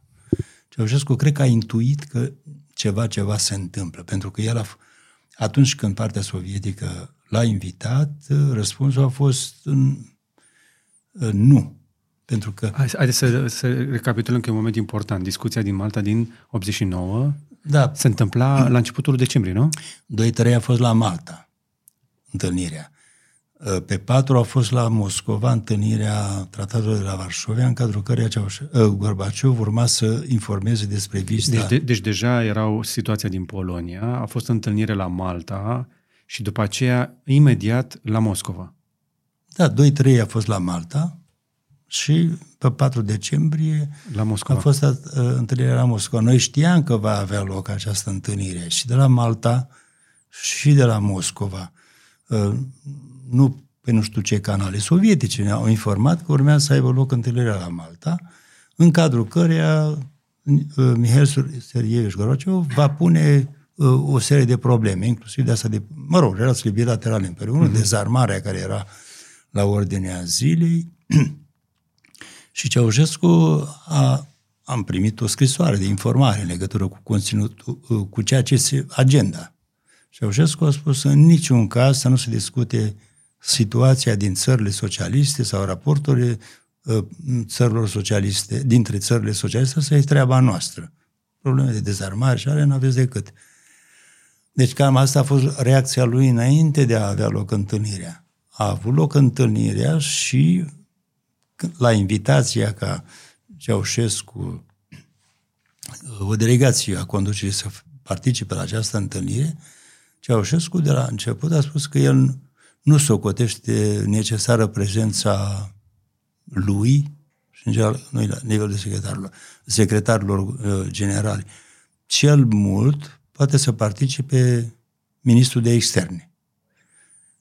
Uh, nu cunoștea componența delegații, celorlalte delegații și când asta s-a întâmplat pe ore, vreau să vă spun, când a aflat că din partea celorlalte țări socialiste participă și secretarul general și primii miniștri și secretarii cu internaționale și miniștrii de externe, atunci a acceptat, dar cu o condiție, să aibă loc o întâlnire Ceaușescu-Gorbaciov. Într-un program foarte strâns de la Moscova, eu socotesc că partea sovietică a fost mai mult decât Uh, rezonabilă, a acceptat această întâlnire. Pentru că Ceaușescu era un, un superstar în uh, nu, Europa. Nu, dar uh, și din politețe, din respect, pentru că vreau să spun că a existat respect la nivelul ăsta, nu, să nu vă imaginați. Nu era pe bază da, conflict. Nu. Și a avut loc această întâlnire de aproape o oră și ceva, în care au fost probleme de relații bilaterale. Pe 4 decembrie. Pe 4 decembrie, timp de o oră, era după uh, întâlnirea în uh, plen, care și aia a fost puțin tensionată și vă spun de ce. A pus, deci problemele, în primul rând, ale relațiilor uh, economice, dar și situația din țările socialiste. Deci la relații economice noi aveam mare nevoie. Atunci vorbim de 4 decembrie 89. Gaze, petrol, în principal și uh, minereu, dar gazele erau pentru că vorbeam de frigurile din, frigul din uh, uh, încăperi. Dacă dumneavoastră ați urmărit așa în prezări, sunt convins că ați urmărit, se vorbește despre faptul că la această întâlnire Gorbaciov ar fi spus că va muri, nu va mai apuca anul nou și nu știu eu, uh, cum spune, de, să nu spun un cuvânt tare, uh, să, uh, vă las pe dumneavoastră să-i spuneți, eu vă spun care a fost adevărul. Oamenii n-au citit, deși stenograma există, în discuția dintre, deci au participat Ceaușescu și Descălescu de o parte și Gorbașov și Rășcov, primul ministru, de altă parte. Erați în încăpere? Uh, nu, n-am, n-am fost, dar uh, eram la, lucram la comunicatul de presă, numai că am, mi-a confirmat pe urmă colegul care a tradus uh, că uh, lucrurile au stat cu totul altfel, dar eu iau ca bază documentul, nu ceea ce mi s-a spus. Documentul, deci stenograma respectivă, dacă o citești cu atenție, vezi că cei doi prim-ministri, de fapt primul ministru român, Dăscălescu, insista pentru o întâlnire cu Râșcov mult mai devreme decât de cea din 9 ianuarie la Sofia, întâlnirea Caierului. Pentru că eram presați de, de nevoia asta de gaze. Și discutau între ei când al nostru insista mai devreme de nou, celălalt a spus, domnule, nu pot că avem și noi probleme interne și în momentul ăsta a intervenit Gorbaciov și li se adresează celor doi prim-ministri. Veți trăi până uh, atunci. E o vorbă și la noi să trăim, să uh, uh, om trăi și om vedea, cam așa. Dar sensul era, n-au intrat zilele în sac. O să vă întâlniți. Ei, dar de aici să spui că Gorbaciov a spus Ceaușescu că nu vă mai apuca ziua aia, mi se pare totuși o distanță uh, prea mare. Dar revenind tot la întâlnirea cu... Uh, da, și a doua problemă care a fost, a fost problema pe care uh, Ceaușescu în ultimul an, așa, începând din 88, a tot ridicat-o cu insistență, organizarea unei întâlniri la nivelul șefilor de partid și de stat pentru a discuta soarta socialismului. El a văzut că în jur se cam prăpădește, adică situația se deteriorează, că e, e nevoie de un schimb de păreri, să vedem cam încotro mergem, știți, mm-hmm. ceva în genul ăsta. A insistat uh, foarte, foarte mult. A fost descurajat cumva de uh, Uh, pe parcurs și chiar de Gorbaciov la ultima întâlnire a acceptat ideea asta, dar a zis hai să se întâlnească întâi secretarii cu probleme economice, probleme ideologice, probleme de politică externă și pe urmă ne întâlnim noi. E, Ceaușescu și-a dat seama că toate alea nu valorează nimic și că e nevoie de o întâlnire la nivel înalt. E, n-a mai avut loc. Asta e ceea ce se întâmpla la nivel declarativ între lideri, dar în subteran se pregătea o, rev- o, re- o revoltă populară foarte bine lucrată, combinate cu niște turiști care au tras de pe tot felul de clădiri de aici. Asta de acum e, uh, cum să spunem, un subiect foarte, foarte delicat și care necesită iar o documentare foarte serioasă. Eu exprim o părere personală, pentru că am citit, am scris uh, eu, un volum care nu mai pe relațiile româno-sovietice din 65 până în 89 și sigur că e și episodul decembrie 89, în modul, eu știu, implicarea părții da. sovietice. Uh, vă spun un lucru, uh, puțină lume știe, KGB-ul nu mai avea reprezentanțe, reprezentanță în România din 63. În celelalte țări socialiste KGB-ul funcționa, avea reprezentanță oficială. Înțelegeți? La noi nu avea oficială. Uh, deci nu mai aveau. Dacă aveau și e firesc orice stat uh, și orice serviciu își face datoria. Urmărește dușmanii și urmărește și mai bine prietenii. Uh, vorba lui Leriuaț, ferește-mă, Doamne, de prieteni, că de dușmani mă apăr singur. Uh, vorbesc de faptul că, deci eu nu contest faptul că serviciile sovietice nu au fost prezente. Dar nu ele au avut rolul hotărător. Ar fi o cum să spun eu, o umilință pentru poporul ăsta care ieșit în stradă. El, ei au ieșit. Eu am mers în coloana aia pe 22, mă rog, spun, pentru că eu în 21 spre 22 am fost în Comitetul Central, în sediu. Mm-hmm. Și de ce am fost? Pentru că în, în seara zilei de 20, și, 20 decembrie, Ceaușescu a primit ultimul diplomat, care a fost un diplomat sovietic însărcinată cu afaceri, uh, pentru că ambasadorul Teajelnicu era la Moscova. Și a exprimat nemulțumirea în legătură cu un amestec al, al URSS-ului în problemele românești. În ce constă? La Timișoara? Uh, nu, nu era vorba de Timișoara, ci probabil, nu probabil, ci uh, o reacție a părții sovietice la ceea ce se întâmpla în România. Uh, ce aveam în vedere? Noi primisem informația și Varnaț a fost, cred că, mm, în orice caz, în Occident, a fost întrebat la o conferință de presă în zilele alea fierbinți, după ce a început Timișoara, după ce au apărut morții.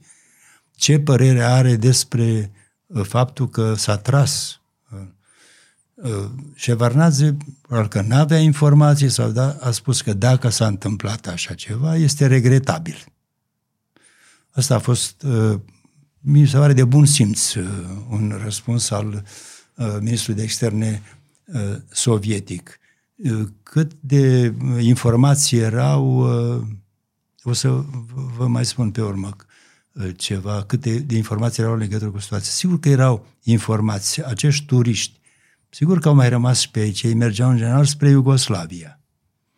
Dar nu avem niciun caz, nimeni nu poate să dovedească, deși s-au scris cărți întregi, că a fost prins un agent sovietic. Rapoartele securității nu indică faptul, domnule, i-am prins pe X sau Pentru, mai ales cu armă. Pentru că puterea a fost preluată de FSN. Uh, bun, dar asta e, e preluată mai târziu. Uh, cum să spun eu, vorbim de... Oamenii de bază din FSN erau bine conectați la toate serviciile. Nu, dar nu erau la conducere. Au luat puterea în timpul Revoluției. Vorbim de luarea puterii când? În timpul Revoluției. Nu în ultimul, după plecarea lui Ceaușescu. Eu atunci socotesc că, că nu știu. N-aveau cum să Cineva putere. trebuia să dea ordinul pentru vânarea, prinderea, procesul și execuția lui Ceaușescu. Asta e altă, e o poveste întreagă în care avem și, avem și o investigație, avem oameni care au muncit zeci de ani ca să investigheze, nu o să o rezolvăm noi astăzi. Nu o să o rezolvăm asta cu siguranță. Mă așteptăm să ziceți acolo, nu s-a rezolvat și nu, nu va fi rezolvată. Da, părerea mea este că nu acesta a fost elementul hotărător, că nu au fost numai sovietice, știți foarte bine că au fost și alte servicii acolo, în Timișoara, vreau să spun, și uh, să socotești că... Serviciile occidentale. Și occidentale, dar și din țările prietene vecinii noștri. Au fost. Pentru că deja cădeau în uh, cascadă toate țările comuniste? Căzuseră, nu, căzuseră toate. Vorbim de decembrie. Uh-huh. Inclusiv, cam pe, pe ultimii au fost uh, redegiștii. Da. Da. Că, uh, nu putem să rămânem noi Corea de Nord în Europa. Am f- fost u- ultimii, nu, dar vorbesc de elementul definitoriu al uh, ceea ce s-a întâmplat în decembrie 89. Au fost oamenii noștri, că iertați-mă, dacă oricine ar fi venit, nu putea să răstoarne un, un regim. Până la urmă, poporul a fost cel care a făcut lucrul ăsta. Nu mai putea fi dați înapoi. Eu vă spun, i-am urmărit în, în, în drum spre, de la, din drumul taberei, am mers pe jos cu coloanele de la mașini electrice, că e în zona aia unde trico, nu tricodava Apaca, ă, nu circula nimic și era fire să mergem pe jos și mă uitam la expresia fețelor acestor oameni. Nu mai putea da nimic înapoi prima întâlnire cu cordoanele de scutieri de la sala palatului, știri bei când se varsă în sala palatului. La fel, nimic. Eu am trecut, mă mărturisesc că am trecut pentru că aveam legitimație. De CCL PCR, m-am dus în dreptul uh, intrării în calea victoriei, am fost oprit, am explicat la zis, ordin că nu mă lasă, că, că să nu mă lasă, eu am spus că am și o ordine să Mă duc acolo, nimeni nu știa ce se poate întâmpla. A doua zi te puteai uh, întreba ce ai făcut în orele alea. Și uh, asta s-a întâmplat pe 22 dimineața. Deci nu poți să negi... Într-adevăr, furia oamenilor era... Forța aia... Informația circula cât de cât... Nu, nu, nu a fost, uh, vă spun, am ieșit după amiază, pe 22, după ce a plecat uh, Ceaușescu, am văzut ce... Uh, nu, uh, 21 a fost, când de acum s-a spart mintingul pe 21. Uh, ce se întâmpla pe străzile adiacente Comitetului Central. Toate erau blocate și de partea cealaltă, ce m-a impresionat pe mine, foarte mulți tineri. Foarte mult. Noaptea s-a întâmplat ce s-a întâmplat, a doua Adică s-a tras. S-a tras. Uh, și la... rămâne veșnică întrebare. Cine a tras în noi 21-22? Nu, să mai spune și așa, cine a tras în noi din noi. Dintre noi, așa ca să fie mai clar. Pentru, și cam, e cam același lucru. A tras și armata? E, acum, uh, e, au cred că cam toți. Și securitatea? Și nu, părerea mea este că așa stau lucrurile. Problema este după 22, cine a fost uh, cel care a uh, înclinat balanța, să spunem. Ce instituție a fost? Pentru că divorțul a fost în 22, nu? Uh, da, 22, între securitate și uh, armată. armată. Și a accentuat după 25. S-au pușcat între ei și au mai picat și noi. Ai noștri. Foarte mulți nevinovați. Eu am văzut scene din astea. Eu am văzut scena de la Ministerul de Apărări în drumul taberii, că am trecut pe lângă taburile răsturnate. Ce taburi? Nu știu. Securitatea nu a renunțat niciodată la România. Uh, la putere. La putere. E v-am spus că nu vreau să intru în, în, în asta, mă, mă cantonez în, în trecut, uh, evidențiind faptul că totuși România a avut o, o poziție demnă. Identitatea ne-am păstrat-o. Mare lucru. Nu poți să... A costat. A costat foarte mult. Recunoaștem și greșelile și au fost. Greșeala, am spus, cea mai mare, asta a fost achitarea înainte de termen, că puteam, slavă Domnului, da. polonezii aveau o datorie mult mai mare, aproape 40 ceva de miliarde, miliarde, unguri aveau și ei mai mare decât a noastră și totuși după ce s-a, după schimbări ei au fost uh, uh, absolviți de aceste datorii. Deci vine și factorul extern, uh, calculele care s-au făcut și să nu fim naivi că au fost. Cu toate acestea, da. nu cred că se justifică strânsoarea de gâtul României pe care o ține securitatea și astăzi.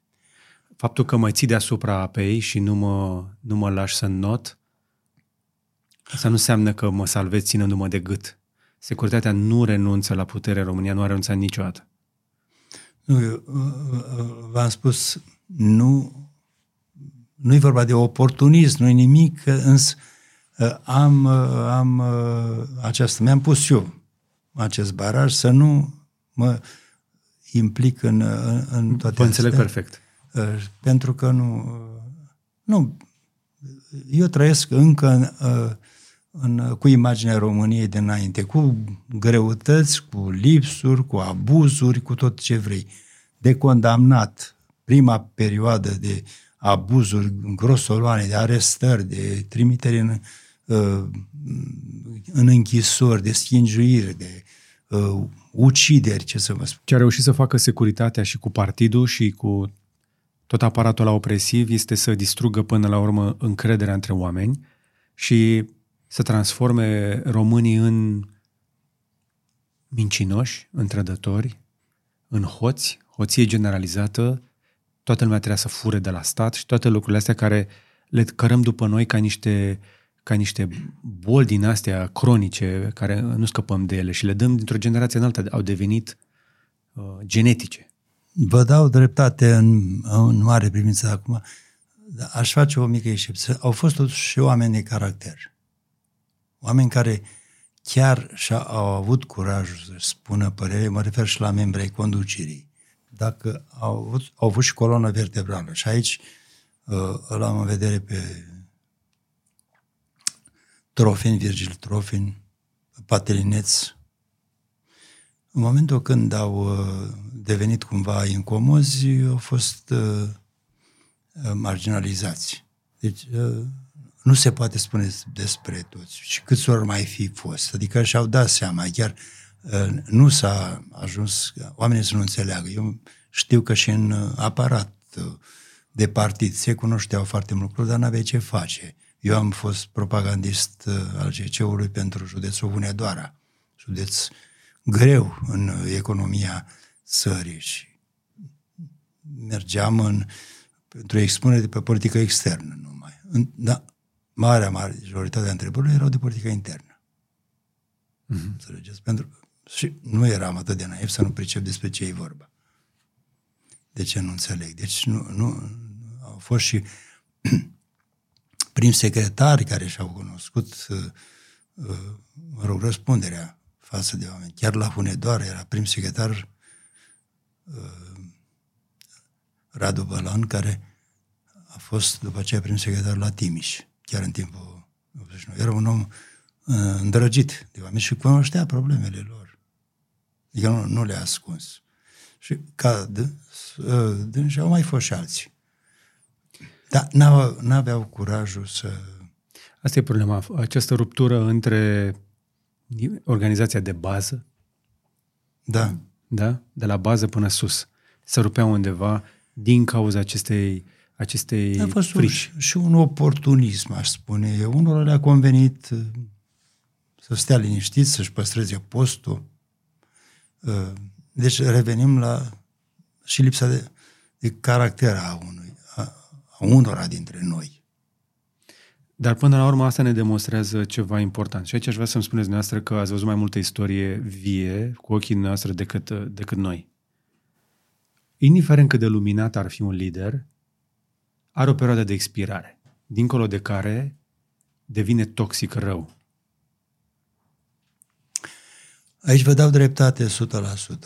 Nu poți, adică nu, după atâția ani e nevoie de primenire, cum să spun eu, și stând în, la, în funcția asta atâția ani, câtă bunăvoință, câte uh, idei uh, în favoarea poporului n-ai avea, pentru că eu nu-l suspectez pe uh, Nicolae Ceaușescu de faptul că n-ar fi vrut uh, binele acestei țări și a, eu știu care era ritmul de lucru lui. Nu, nu știu dacă cineva în zilele noastre putea să reziste unui asemenea ritm.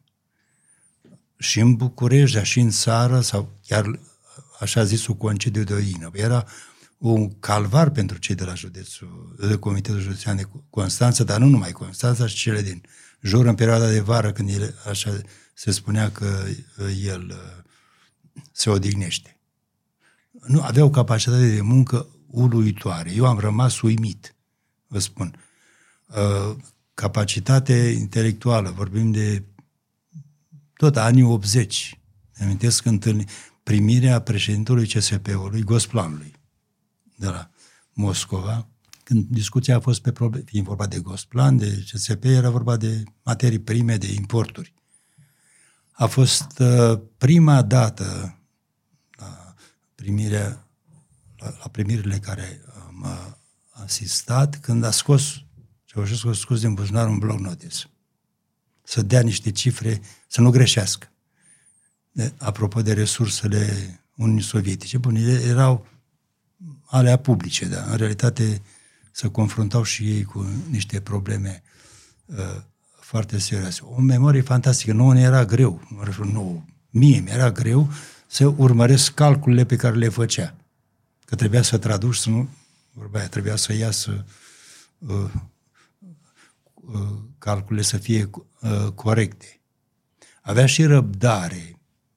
Mi-a fost dat, n-are rost să uh, spun că o vreme am, uh, n-am mai intrat la dânsul pentru că nu, nu puteam și să traduc și să stenografiez.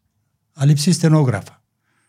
Am tradus uh, și când uh, m-a întrebat, poți să redai discuție? Sunt linii generale, da. Și am văzut că n-ai notat. Păi i-am spus, dar cinstit că eu nu pot să, să și traduc, să mă concentrez pe traducere și să și scriu, îmi ia timp. Și m-a zis foarte bine, atunci nu mai veni. Și a fost o perioadă când n-am mai intrat, după aceea am revenit, dar să știți că a ținut minte. Și în momentul când vorbea, mă întreba, ai reușit să... Deși aveam și stenograf. Înțelegeți?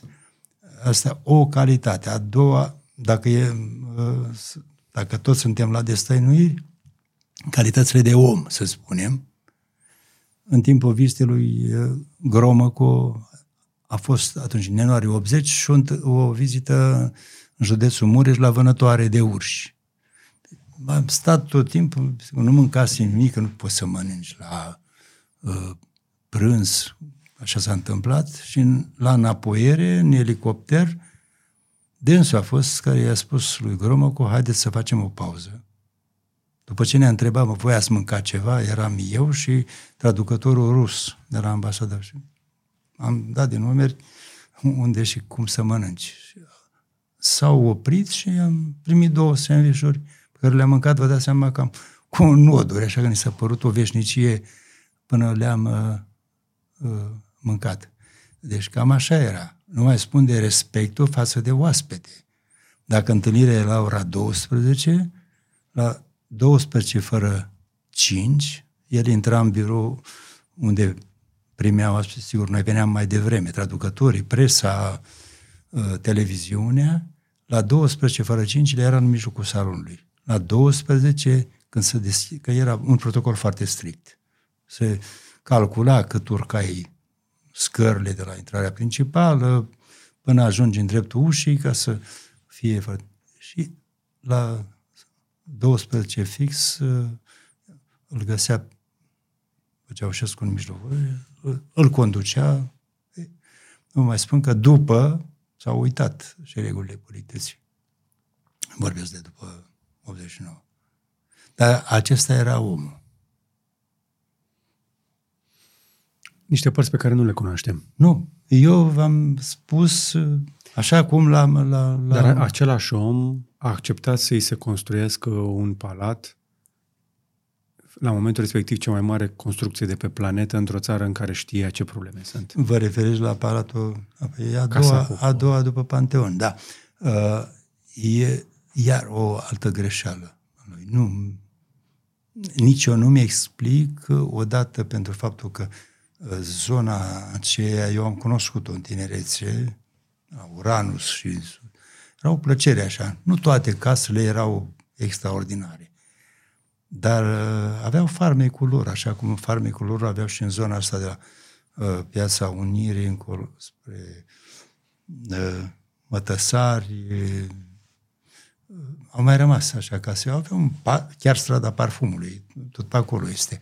Aveau farmecul lor. Au fost și din acelea care, iertați-mă, dar uh, uitați-vă și acum, sunt niște cocioabe din alea. Dar pentru treaba asta nu, nu, nu distrugi viața unor oameni. Erau legați de... Au fost și biserici foarte bine. Eu dau numai Sfânta Vineri. E exemplu. Așa cum sunt și exemple de uh, uh, biserici translatate. E asta cuibul cu barză, uh, știrbei vodă colț cu nu știu care. E o stradă care duce spre Cijmigi, nu știu dacă e Cobălcesc, cu Berzei, oricum. Berzei cu știrbei, Berzei, Berzei cu știrbei, Berzei, da. Așa. Uh, mai e schitomaicilor pe, în fața casei poporului de da, chiar și așa, dita mai palat, palatul cu o grădină uriașă.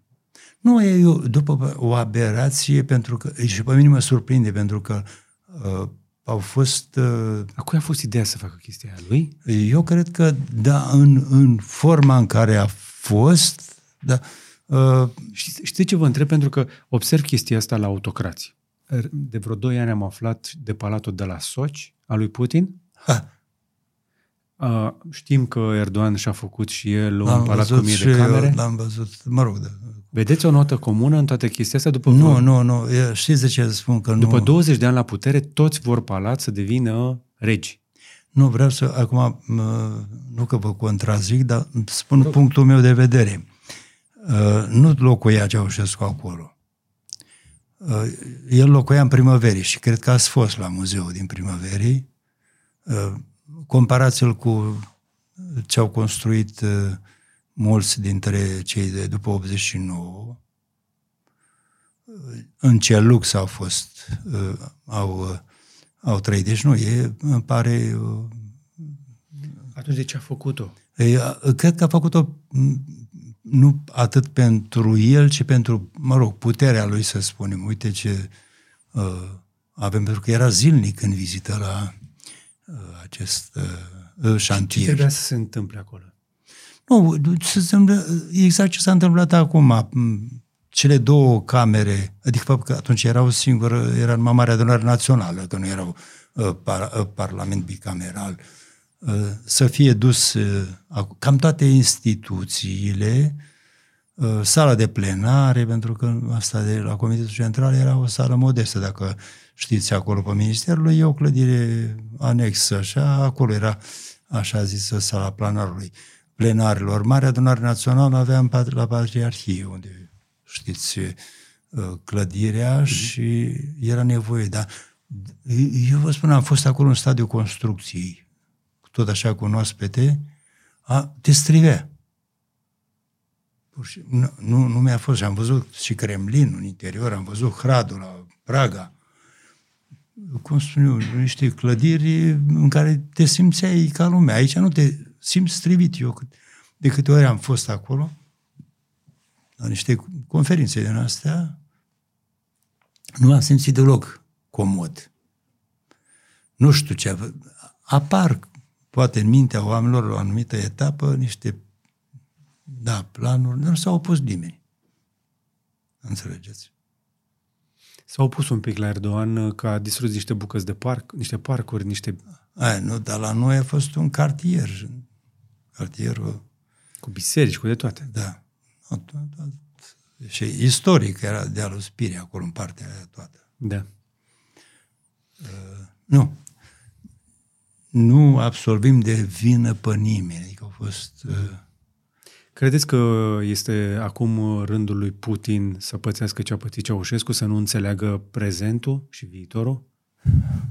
Iar nu vreau, nu vreau să mă hazardez, eu aș spune în legătură cu ceea ce se întâmplă, că a fost depășit, a fost pierdută oportunitatea oferită de negocieri după 2014, atunci când au fost declarate aceste regiuni autonome, Lugansk și Donetsk, se stabilise un anumit statut al lor. Plăcea, nu plăcea, Occidentul a fost de acord, a asigurat, a girat Franța și Germania au fost, deci formatul Minsk și formatul Normandia. 14-22, 8 ani au trecut, din informațiile mele, sunt acolo, au murit oameni în acele două regiuni și nu i-au murit rușii. Înțelegeți? Informațiile pe care le-a... A fost un grup al OSCE-ului, sarcina, eu știu ce însemna un grup de observatori, să monitorizeze de unde s-a tras, cât s-a tras dintr-o parte, cât, că sigur că se trăgea de o parte, să răspundea și de alta. Și mureau oameni, și de o parte și de alta la un moment dat, au fost uh, trimiși acasă. OSCE-ul, despre care vorbim atât, Organizația de Securitate, Correct. care ar fi trebuit să aibă, într-adevăr, o pondere foarte serioasă după lichidarea tratatului de la Varșovia. Că și asta e o problemă cu tratatul de la Varșovia, în general cu blocurile militare. V-aș fi spus mai mult despre asta cu dezarmarea și poziția lui Ceaușescu. Dar revenind la discuția pe tema asta, informațiile din ceea ce uh, citesc, uh, vă dați seama că urmăresc și eu foarte atent, a fost dezinformare din partea organelor uh, sovietice, adică sovietice, rusești, despre situația din uh, Ucraina, au crezut că se repetă momentul Crimea, calcule greșite, cei care se ocupau de serviciu de relații externe, cred că au fost mai bine informați, dar nu au fost ascultați. Tocmai de aia vă întreb. Nu vreau să-mi dați o sentință în legătură ce se întâmplă acolo. L avem slavă Domnului pe Armand Goșu, care este geană pe toată situația. Exact, da. E foarte atent, însă, dintr-o perspectivă istorică, vreau să fac zoom out, dar vreau să văd în ansamblu. Mă uit înapoi în atâtea zeci de ani, ce s-a întâmplat, cum s-a mișcat, că până la urmă planeta asta e vie, țările se transformă.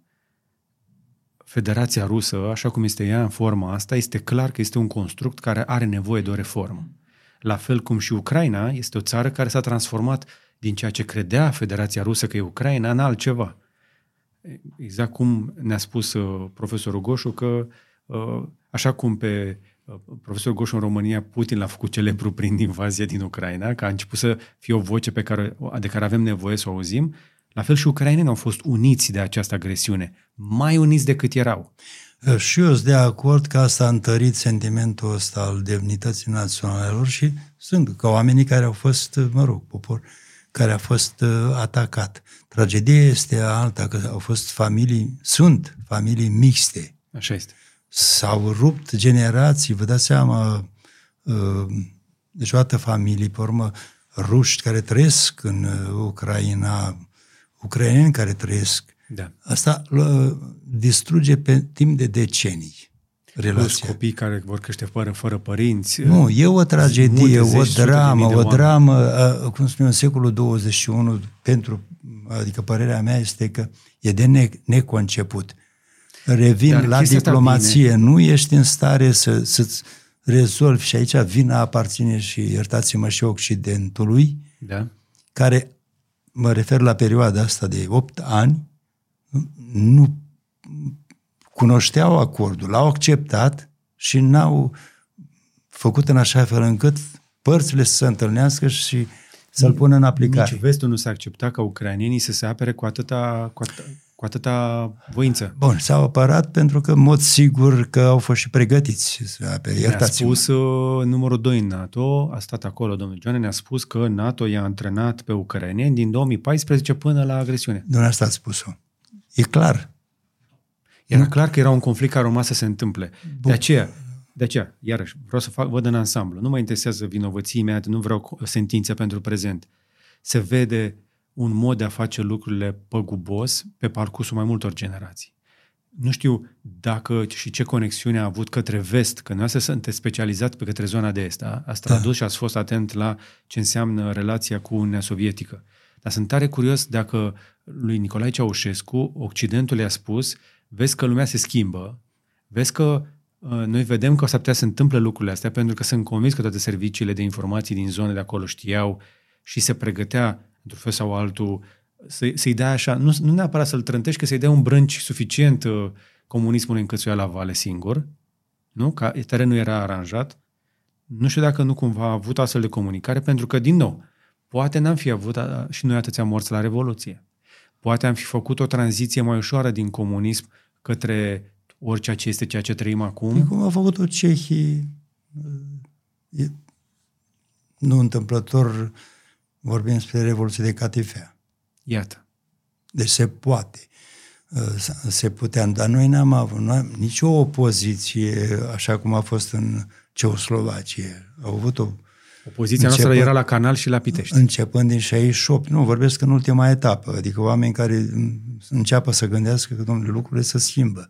Și, uh, apropo de ce spuneați dumneavoastră, Gorbaceu l-a sfătuit de câteva ori pe uh, Ceaușescu, e nevoie de schimbare. Ceaușescu a rămas undeva blocat în uh, reformele pe care le-a conceput el în anii 60, 67, când 68, cu formele astea de atragere a uh, oamenilor muncii la actul de conducere. Vă spuneam de formele acele colective, la nivel de întreprindere, la fel, adunarea oamenilor muncii cu uh, Consiliul Oamenilor Muncii, dar erau, uh, nu știu în ce măsură el era informat că nu funcționau cum trebuie și uh, până la urmă își asumau rolul ca și înainte uh, toți reprezentanții partidului. Să iar o chestiune unde eu cred că s-a greșit profund și se putea învăța măcar Era minciună, se mințeau între ei și min- mințeau de sus până jos. Tata uh, avea mari probleme când trebuia să raporteze producția la grâu, trebuia neapărat să fie peste 8 tone. Și la cartofi, nu știu câte, 30 de tone, niște din astea, că lucra Da. în agricultură la un moment dat. Și era siderat de faptul că trebuie să dea niște cifre de și refuza să semneze chestiile alea. Nu, și avea dreptate pentru că s-a, s-a recunoscut, pe a fost în ultimii ani să raportau într-adevăr că să cruceau și să-și îngrozeau primii secretari când știau că trebuie, ă, dacă se controlau, să demonstreze că aia a fost recolta că- pe care au strâns-o. Exact. Și atunci, în același timp... E vorba de sistem, deci o defecțiune de sistem care s-a dovedit uh, neviabil. o, defe- o defecțiune poate fi accidentală, dar eu cred că s-ar putea să fie și un efect al unei uh, uh, șederi la conducere prea îndelungată. Asta- Pentru că, la fel cum Ceaușescu era mințit de secretari în legătură cu producția agricolă, capacitatea noastră industrială, nivelul de satisfacție și de mulțumire al populației, la fel și Putin, la nivelul ăsta de putere la care a ajuns, de cuplarea asta de realitate în care să nu știi ce vor ucrainenii, cât de bine pregătiți sunt, uh, ce vor rușii tăi, că, uite, au început să o grămadă, bogații sau uh, oamenii buni de armată au fugit de acolo cât oh. au putut și așa mai departe. Deci, decuplarea asta de la realitate mi se pare o consecință aproape obligatorie a unei șederi prea îndelungate la putere. Sunt de acord com- complet cu dumneavoastră. De sunt state foarte bine unde mandatele sunt limitate, ori să găsești forme din astea de perpetua șederea uh, la conducere, iar nu, nu mi se pare normal. Natura își uh, face efectul, cum să înaintezi în vârstă, nu mai uh-huh. ai capacitatea aceea de a sesiza și mai ales când uh, mai jos ți se ascund niște, da. un fel de satele lui Potiomkin, știți foarte bine, exact. din timpul Ecaterinei. Uh, cam așa se întâmpla și aici. Nu? Uh, realitatea era cu tot altul și părtași la toată treaba asta sunt și cei de jos. Iertați-mă, dar... Evident. Evident. Acum venim un pic mai în prezent, au mai câștigat alegerile, noi înregistrăm la o zi după ce a câștigat Erdogan, care, nu știu dacă vedeți niște note comune, este la putere deja unul din trei turci nu cunoscut alt lider în, vie- în viețile lor și Erdogan l-a promis în campanie turcilor după cutremurile devastatoare, mii de morți, inflație asta galopantă. demonstrează că le-a promis că Turcia va ajunge în spațiu că promisiuni sunt, dar uh, când vezi că oamenii suferă și ai atâtea probleme, că am înțeles că eu n-am fost în Turcia, nu știu cum e, dar am înțeles că e totuși o discrepanță. Una e uh, capitala sau Istanbulul și alta e chiar periferia capitalei și alte zone din, uh, din Turcia. Nu, da, a fost voința lor. Ce să facem? Fost voința lor, nu? Și vedeți că uh, în condițiile în care participarea a fost la peste 90% din câte am înțeles la exact. vot uh, și mai e aspectul ăsta cu obligativitatea votul, uh, de, a, de a vota, sigurament de aia e modică cu câțiva dolari, dar e necesară. Eu aș introduce la noi obligativitatea votului pentru că nu poți să legitimezi o conducere cu prezență la vot de 20%. Iertați-mă. Așa este. Ce să te vai sau să critici pe la colțuri sau în bucătărie. Du-te? Da, după care intrăm în discuția că ok, dar ce votăm, că avem iarăși partid unic la București? Uh, Arată ca un partid unic? Poftim? Arată ca un partid unic ce avem noi la București acum? Se întâmpla diferit în uh, anii 80? Că ei se fac, se învârt între ei, sunt aceiași oameni. Nu, nu, nu. Aici, n-am, aici n-am mai progresat. Da. 2023, vă spune cineva care a lucrat în CC. Aici n-a mai progresat. Uh, mai vorbim și de calitatea. Uh, îl citesc din nou pe academicianul Florin Constantiniu despre clasa politică actuală.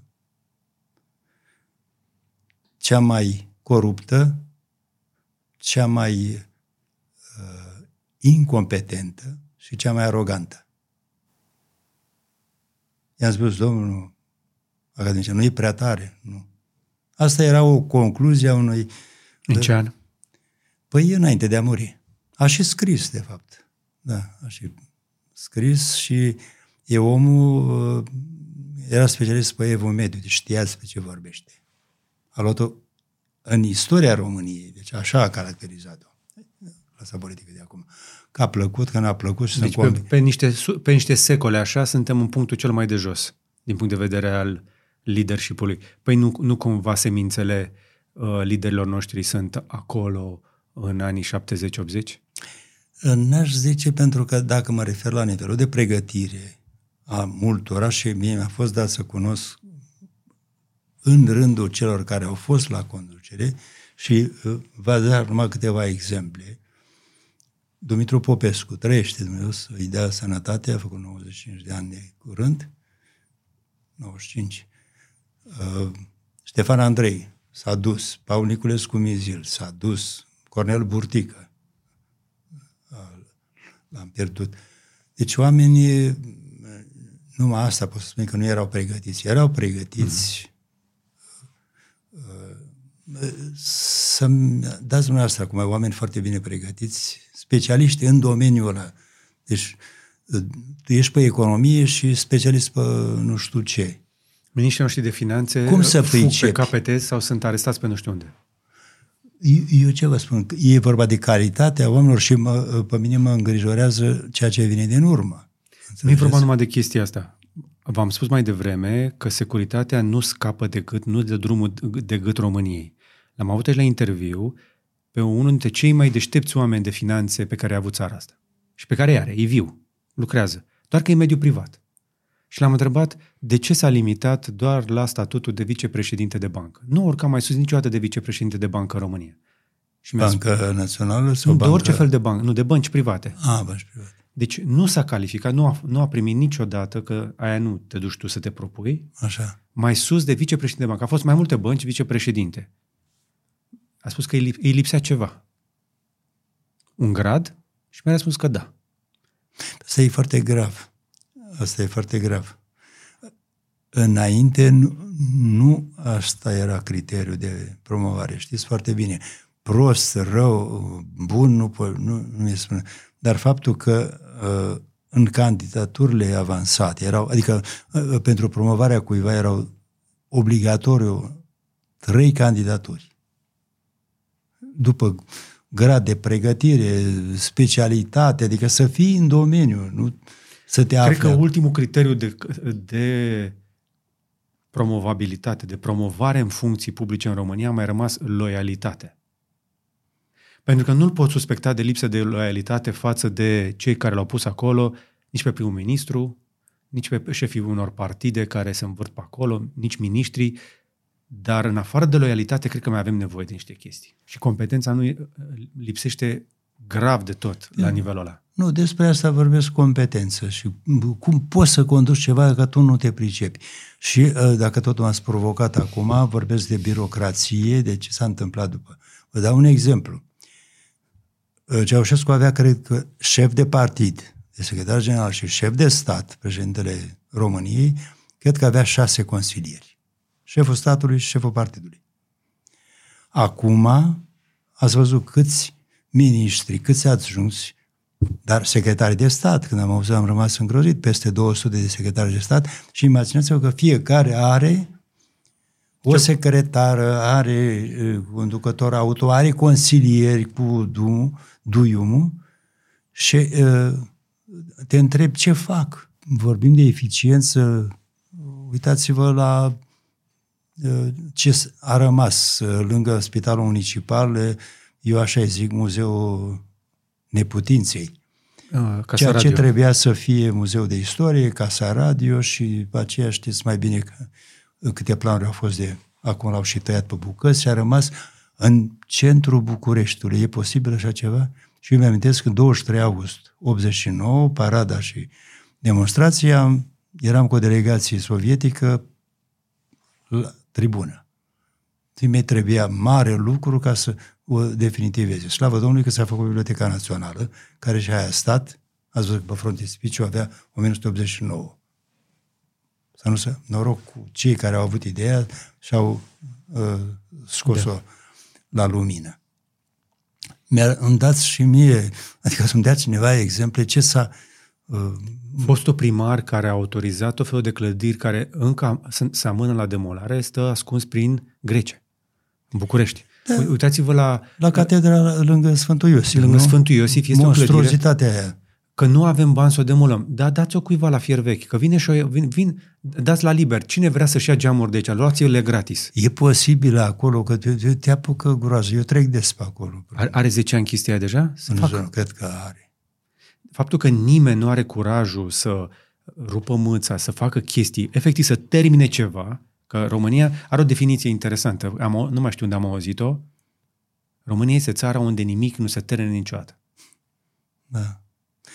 Ce a fost în 89, vă revin la uh, Academicianul Constantiniu, un inaugural ratat. Inaugural? Ratat. Al, a ce? Ne pusesem speranța în aia că inaugurăm o epocă nouă. La, am făcut-o, am ajuns... Uh, Pentru că Ion Iliescu a făcut promisiuni. Dar uh, poate scrie niște memorii. Sau poate că mai vine cineva și mai povestește din bucata aia, pentru că ce s-a întâmplat după 89 este mai abscons, este mai greu de pătruns decât, iată, până în 89 cam înțelegem ce s-a întâmplat. Nu mai este neclar. Știm ce ne-a fost Ceaușescu, știm părțile bune, știm și părțile unde a luat o razna, știm și chestiile pe care nu le avea sub control. Am ajuns să cam înțelegem, este la vedere, am aflat. E, asta vă întreb și eu acum, după. După 89 este, mie mi se pare mai junglă. Deci eu vă întreb, uh, mai are vreun ideal uh, România, acum, ceva, chiar dacă e utopic, ce vă spuneam eu. Domnule, știu că mă duc încolo, așa. Știu pentru în cosmos. Ce... Că vă duc, români, da, vă duc da. în cosmos. Nu, dacă acum nu e, fiecare este pe... Vă ascultam mai devreme, îmi imaginam Claus Iohannis în vizită la Kremlin încercând să negocieze, vedeți, va, va, va, va bufni râsul, să negocieze pagina, ă, pacea din, ă, din Ucraina, să medieze, Eu vă, fie factor de stabilitate. Eu vă spun că Ceaușescu ar fi făcut lucruri, s-ar fi avut capacitatea asta. Acum, așa cum a făcut-o în Orientul Mijlociu, de i-a împăcat, i-a adus la tratat de Așa cum pe cine? Pe izraelieni și arabi. Atunci când noi n-am rupt relații diplomatice cu Israelul, au fost state arabe care au rupt relații diplomatice cu România din cauza atitudinii noastre. Am pledat tot timpul pentru negocieri. Am pledat pentru negocieri între americani și chinezi. Lui Ceaușescu nici nu i-a plăcut termenul ăsta de mediator. A făcut, că așa s-a făcut el, că e bine, pardon, e bine să se da. uh, uh, înțeleagă între chinezi și sovietici. Și a reușit. Relația americano-chineză este relația care a transformat planeta ingeniozitatea americană combinată cu puterea de muncă uh, a, a chinezilor a transformat lumea. Păi mulți nu vor să vadă că lumea e deja schimbată și dacă te opui curentului ăsta, risc să... Toate astea se fac prin parteneriat. Nu, e trist. Eu mă așteptam că atunci când s-a început o filă nouă, cei care au venit la putere să aibă înțelepciunea să spună, domnule, hai să vedem unde s-a greșit, ce răstrângem, ce închidem și uh, cu posibilitățile de acum avem da. încotro mergem. Nu s-a făcut lucrul ăsta. Demolează fier vechi, păi da, iertați-mă, FMUAB-ul erau mașini agregate și uh, asta, fabrică de mașini unelte și agregate București. Eu am vizitat struncurile carusel. Eram, cred că... Pe un carusel n-a lucrat tata erau, cred că... State of the art, erau cele mai avansate în momentul ăla. Și am ajuns că au ajuns, adică una dintre ele a ajuns în China. Au luat, pentru că și-au văzut, au văzut și posibilitate. IMGB-ul. Mă uit ce în jur, ruină. Aveam forja aia care era unică în Europa. Acolo se fabricau și uh, utilaje pentru centralele nucleare. Puțină lume știe că într-adevăr, noi aveam capacitatea asta și oameni care să lucreze. Mai spun în farmaceutică, cercetare, păi cantacuzino nu, nu e o, o rușine să... Care e planul nostru, nu?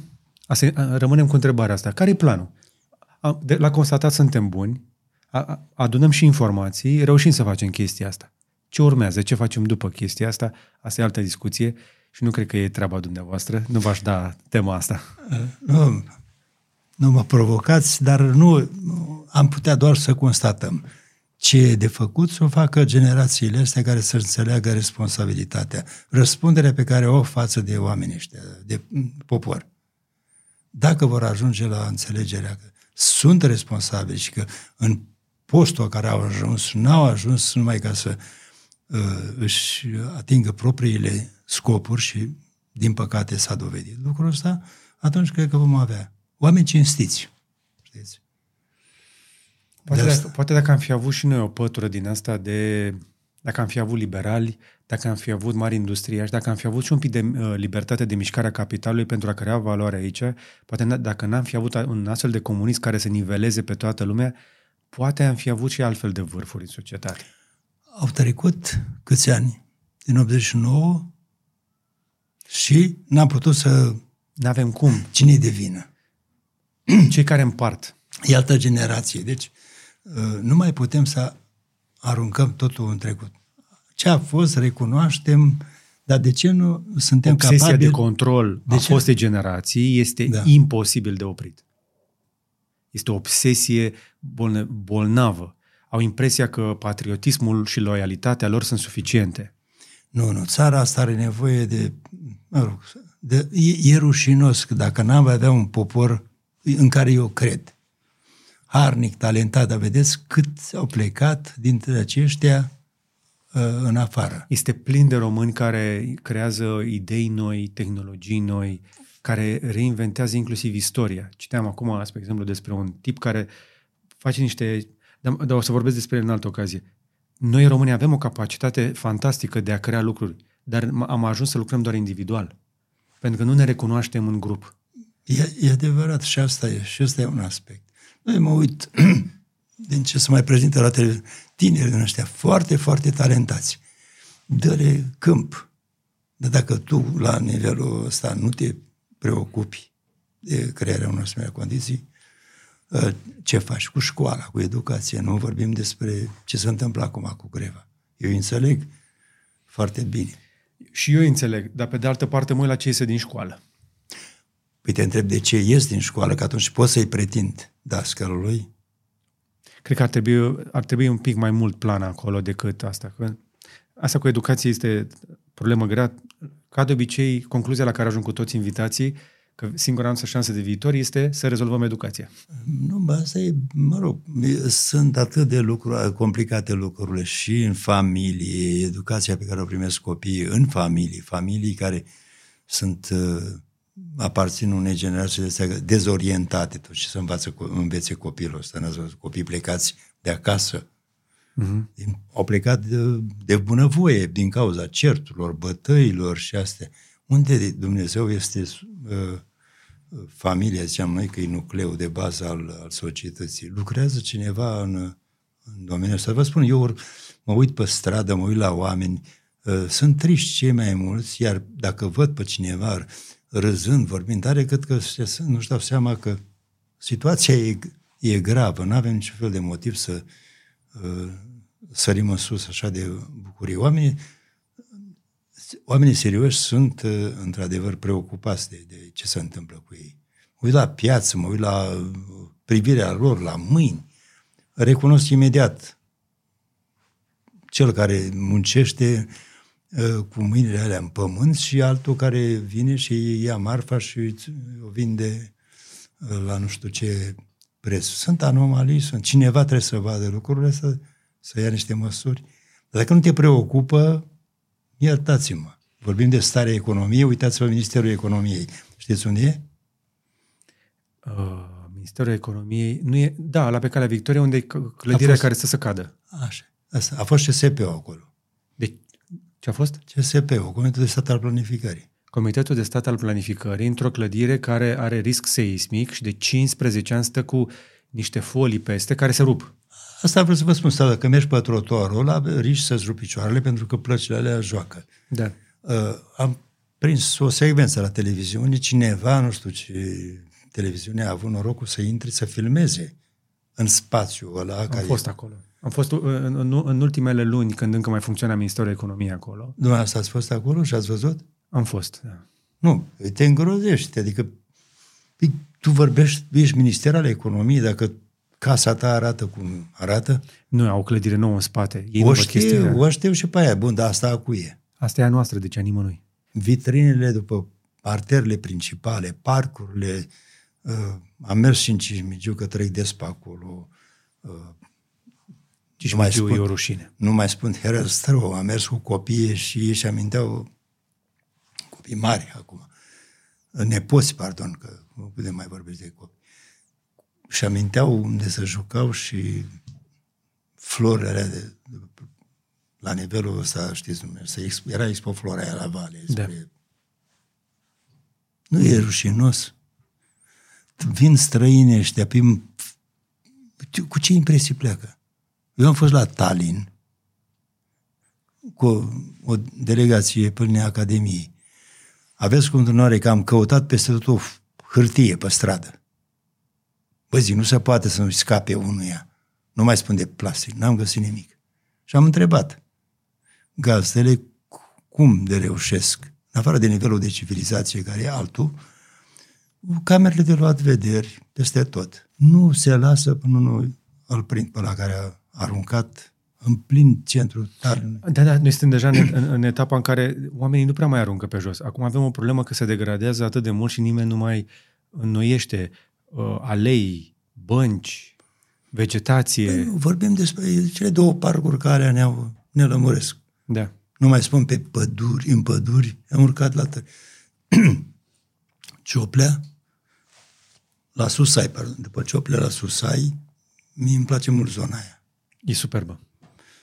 Stânga-dreapta, resturi din astea. Am văzut o doamnă cu băiatul, am rămas uimit, să-i sărut mâna, cu niște saci în mână, plin cu ce aruncaseră alții turiștii noștri. Păi e o vorbă deja între ăștia care mai urcă pe munte, că ia și un sac cu tine gol când te duci. Că la vale, să că la vale sigur îl umpli. Strică toată dispoziția, ce să mai spun. Bine. Da. V-am ținut destul astăzi. De eu v-aș mai chema? Nu, cred că dacă nu m-am compromis definitiv acum, nu mai mă chemați. De ce? Nu aveți de ce. Eu, eu, eu cred că experiența unui om ca dumneavoastră este extrem de importantă. Noi nu am reușit să facem un transfer generațional între cei din de vârsta noastră și noua generație. Este o falie uh, generațională atât de adâncă, încât ne zicea profesorul Borțun că înainte părinții și copii... La, la nu? Uh, SNSPA. A, SNSP, da, ca așa deci așa că înainte apare des, da. faliile astea între generații erau ceva de genul ăștia părinții și ăștia copii. Uh, acum s-au tot îndepărtat în ultimii ani, după care, din cauza sau datorită revoluției tehnologice, falile sunt așa. Ăștia nu doar că nu se mai aud, nici nu se mai văd, nu se mai uită unii la alții. Și eu cred că din chestia asta nu are cum să iasă nimic bun. Și atunci cred că avem nevoie, mai mult ca niciodată, să avem acest gen de discuții, fără ură, uh, cu, cu o emoție constructivă, că primul pas către vindecare este până la urmă să pui un diagnostic corect bazat pe informație, nu pe ce ni se pare. Deci, sunt cu totul de acord cu noastră. Nu, noi trebuie să ne învățăm să construim. Din păcate, demolăm, demolăm și la propriu și la figurat. Demolăm construcții, demolăm idei, exact. demolăm oameni, demolăm da. o țară în final demolăm o țară și e trist, vă spun. Străini care vin și ne vizitează, eu cred că sunt sinceri când spun. Și într-adevăr avem o țară frumoasă. N-am prea umblat mult, mă rog, mai mult în zona Brașov, Ploiești, când veneam cu delegațiile. Era vorba și de economie de uh, combustibil, că se făcea economie atunci. Uh, dar am fost acum la Sibiu, am fost la Alba Iulia, a fost congresul istoric, de istorie uh, anul trecut. Jos pălăria. Foarte frumos. Da, sunt. Sunt orașe care se dezvoltă frumos. Curat, și... curat și oameni serioși, așa, știți. Uh, Avem și părți bune. Sunt locuri la nivelul ăla de jos. Astea trebuie să le, le, le saltăm, dar pentru asta trebuie omul la care a ajuns sus să știe că asta trebuie să facă el. Nu da. să-și facă relații să vadă de unde mai scoate un ban. Cu... Tot punem la, la putere primari care au performat la nivel de oraș. Am avut pe Milboc, Claus Iohannis. Păi uite și la buzoienii noștri. Sunt câteva municipii. Când pleacă de la primărie și vin la București, li se rupe filmul. E, asta e. Nimeresc aici într-o, într-o baltă mică cu foarte mulți rechini. Nu pentru că ar fi mitici aici. Nu, nu sunt mitici, sunt rechini aici. Da. Uh, cum era aia? Aici sunt dragonii. Ah. Este... E, e trist. Mă rog, acum să nu terminăm pe nota asta pesimistă, să fim și și optimi. Există motive de... Adică de, poate de, fi să fie și mai rău, știți, așa că optimiști. De bine de rău, România este mai bine decât era. Da. Dar este departe de ce ar putea. De ce ar putea, de ce am, ne-am dorit noi, dacă îți place țara asta, păi fă ceva pentru ea nu suntem, um, cum să zic, ca dezvoltare și ca rit și ca recunoaștere internațională, nu suntem mai bine ca în anii 70, dar suntem mult mai bine față de 80. Și am putea... Și 90. A, suntem, nu, nu, aici nu neg, numai că e ceea ce spune noastră. Avem potențial, nu știm să-l valorificăm. E de neconceput să am 4 milioane aproape, cum a zis noastră. Mai mult. Mai mult, am zis mai 4, să ai af- oameni afară. Și nu sunt alea 4 milioane de jos. Dar ce, păi sunt, uh, cum spune, cea mai Elite. mare parte sunt oameni calificați. Nu ați văzut acum că duc lipsă de oameni calificați. Nu poți să construiești un bloc dacă n-ai zidar, n-ai electricieni, n-ai... La propriu, nu i-ai nu? ăștia. Avem mai mulți arhitecți și ingineri decât avem uh, muncitori, iarăși.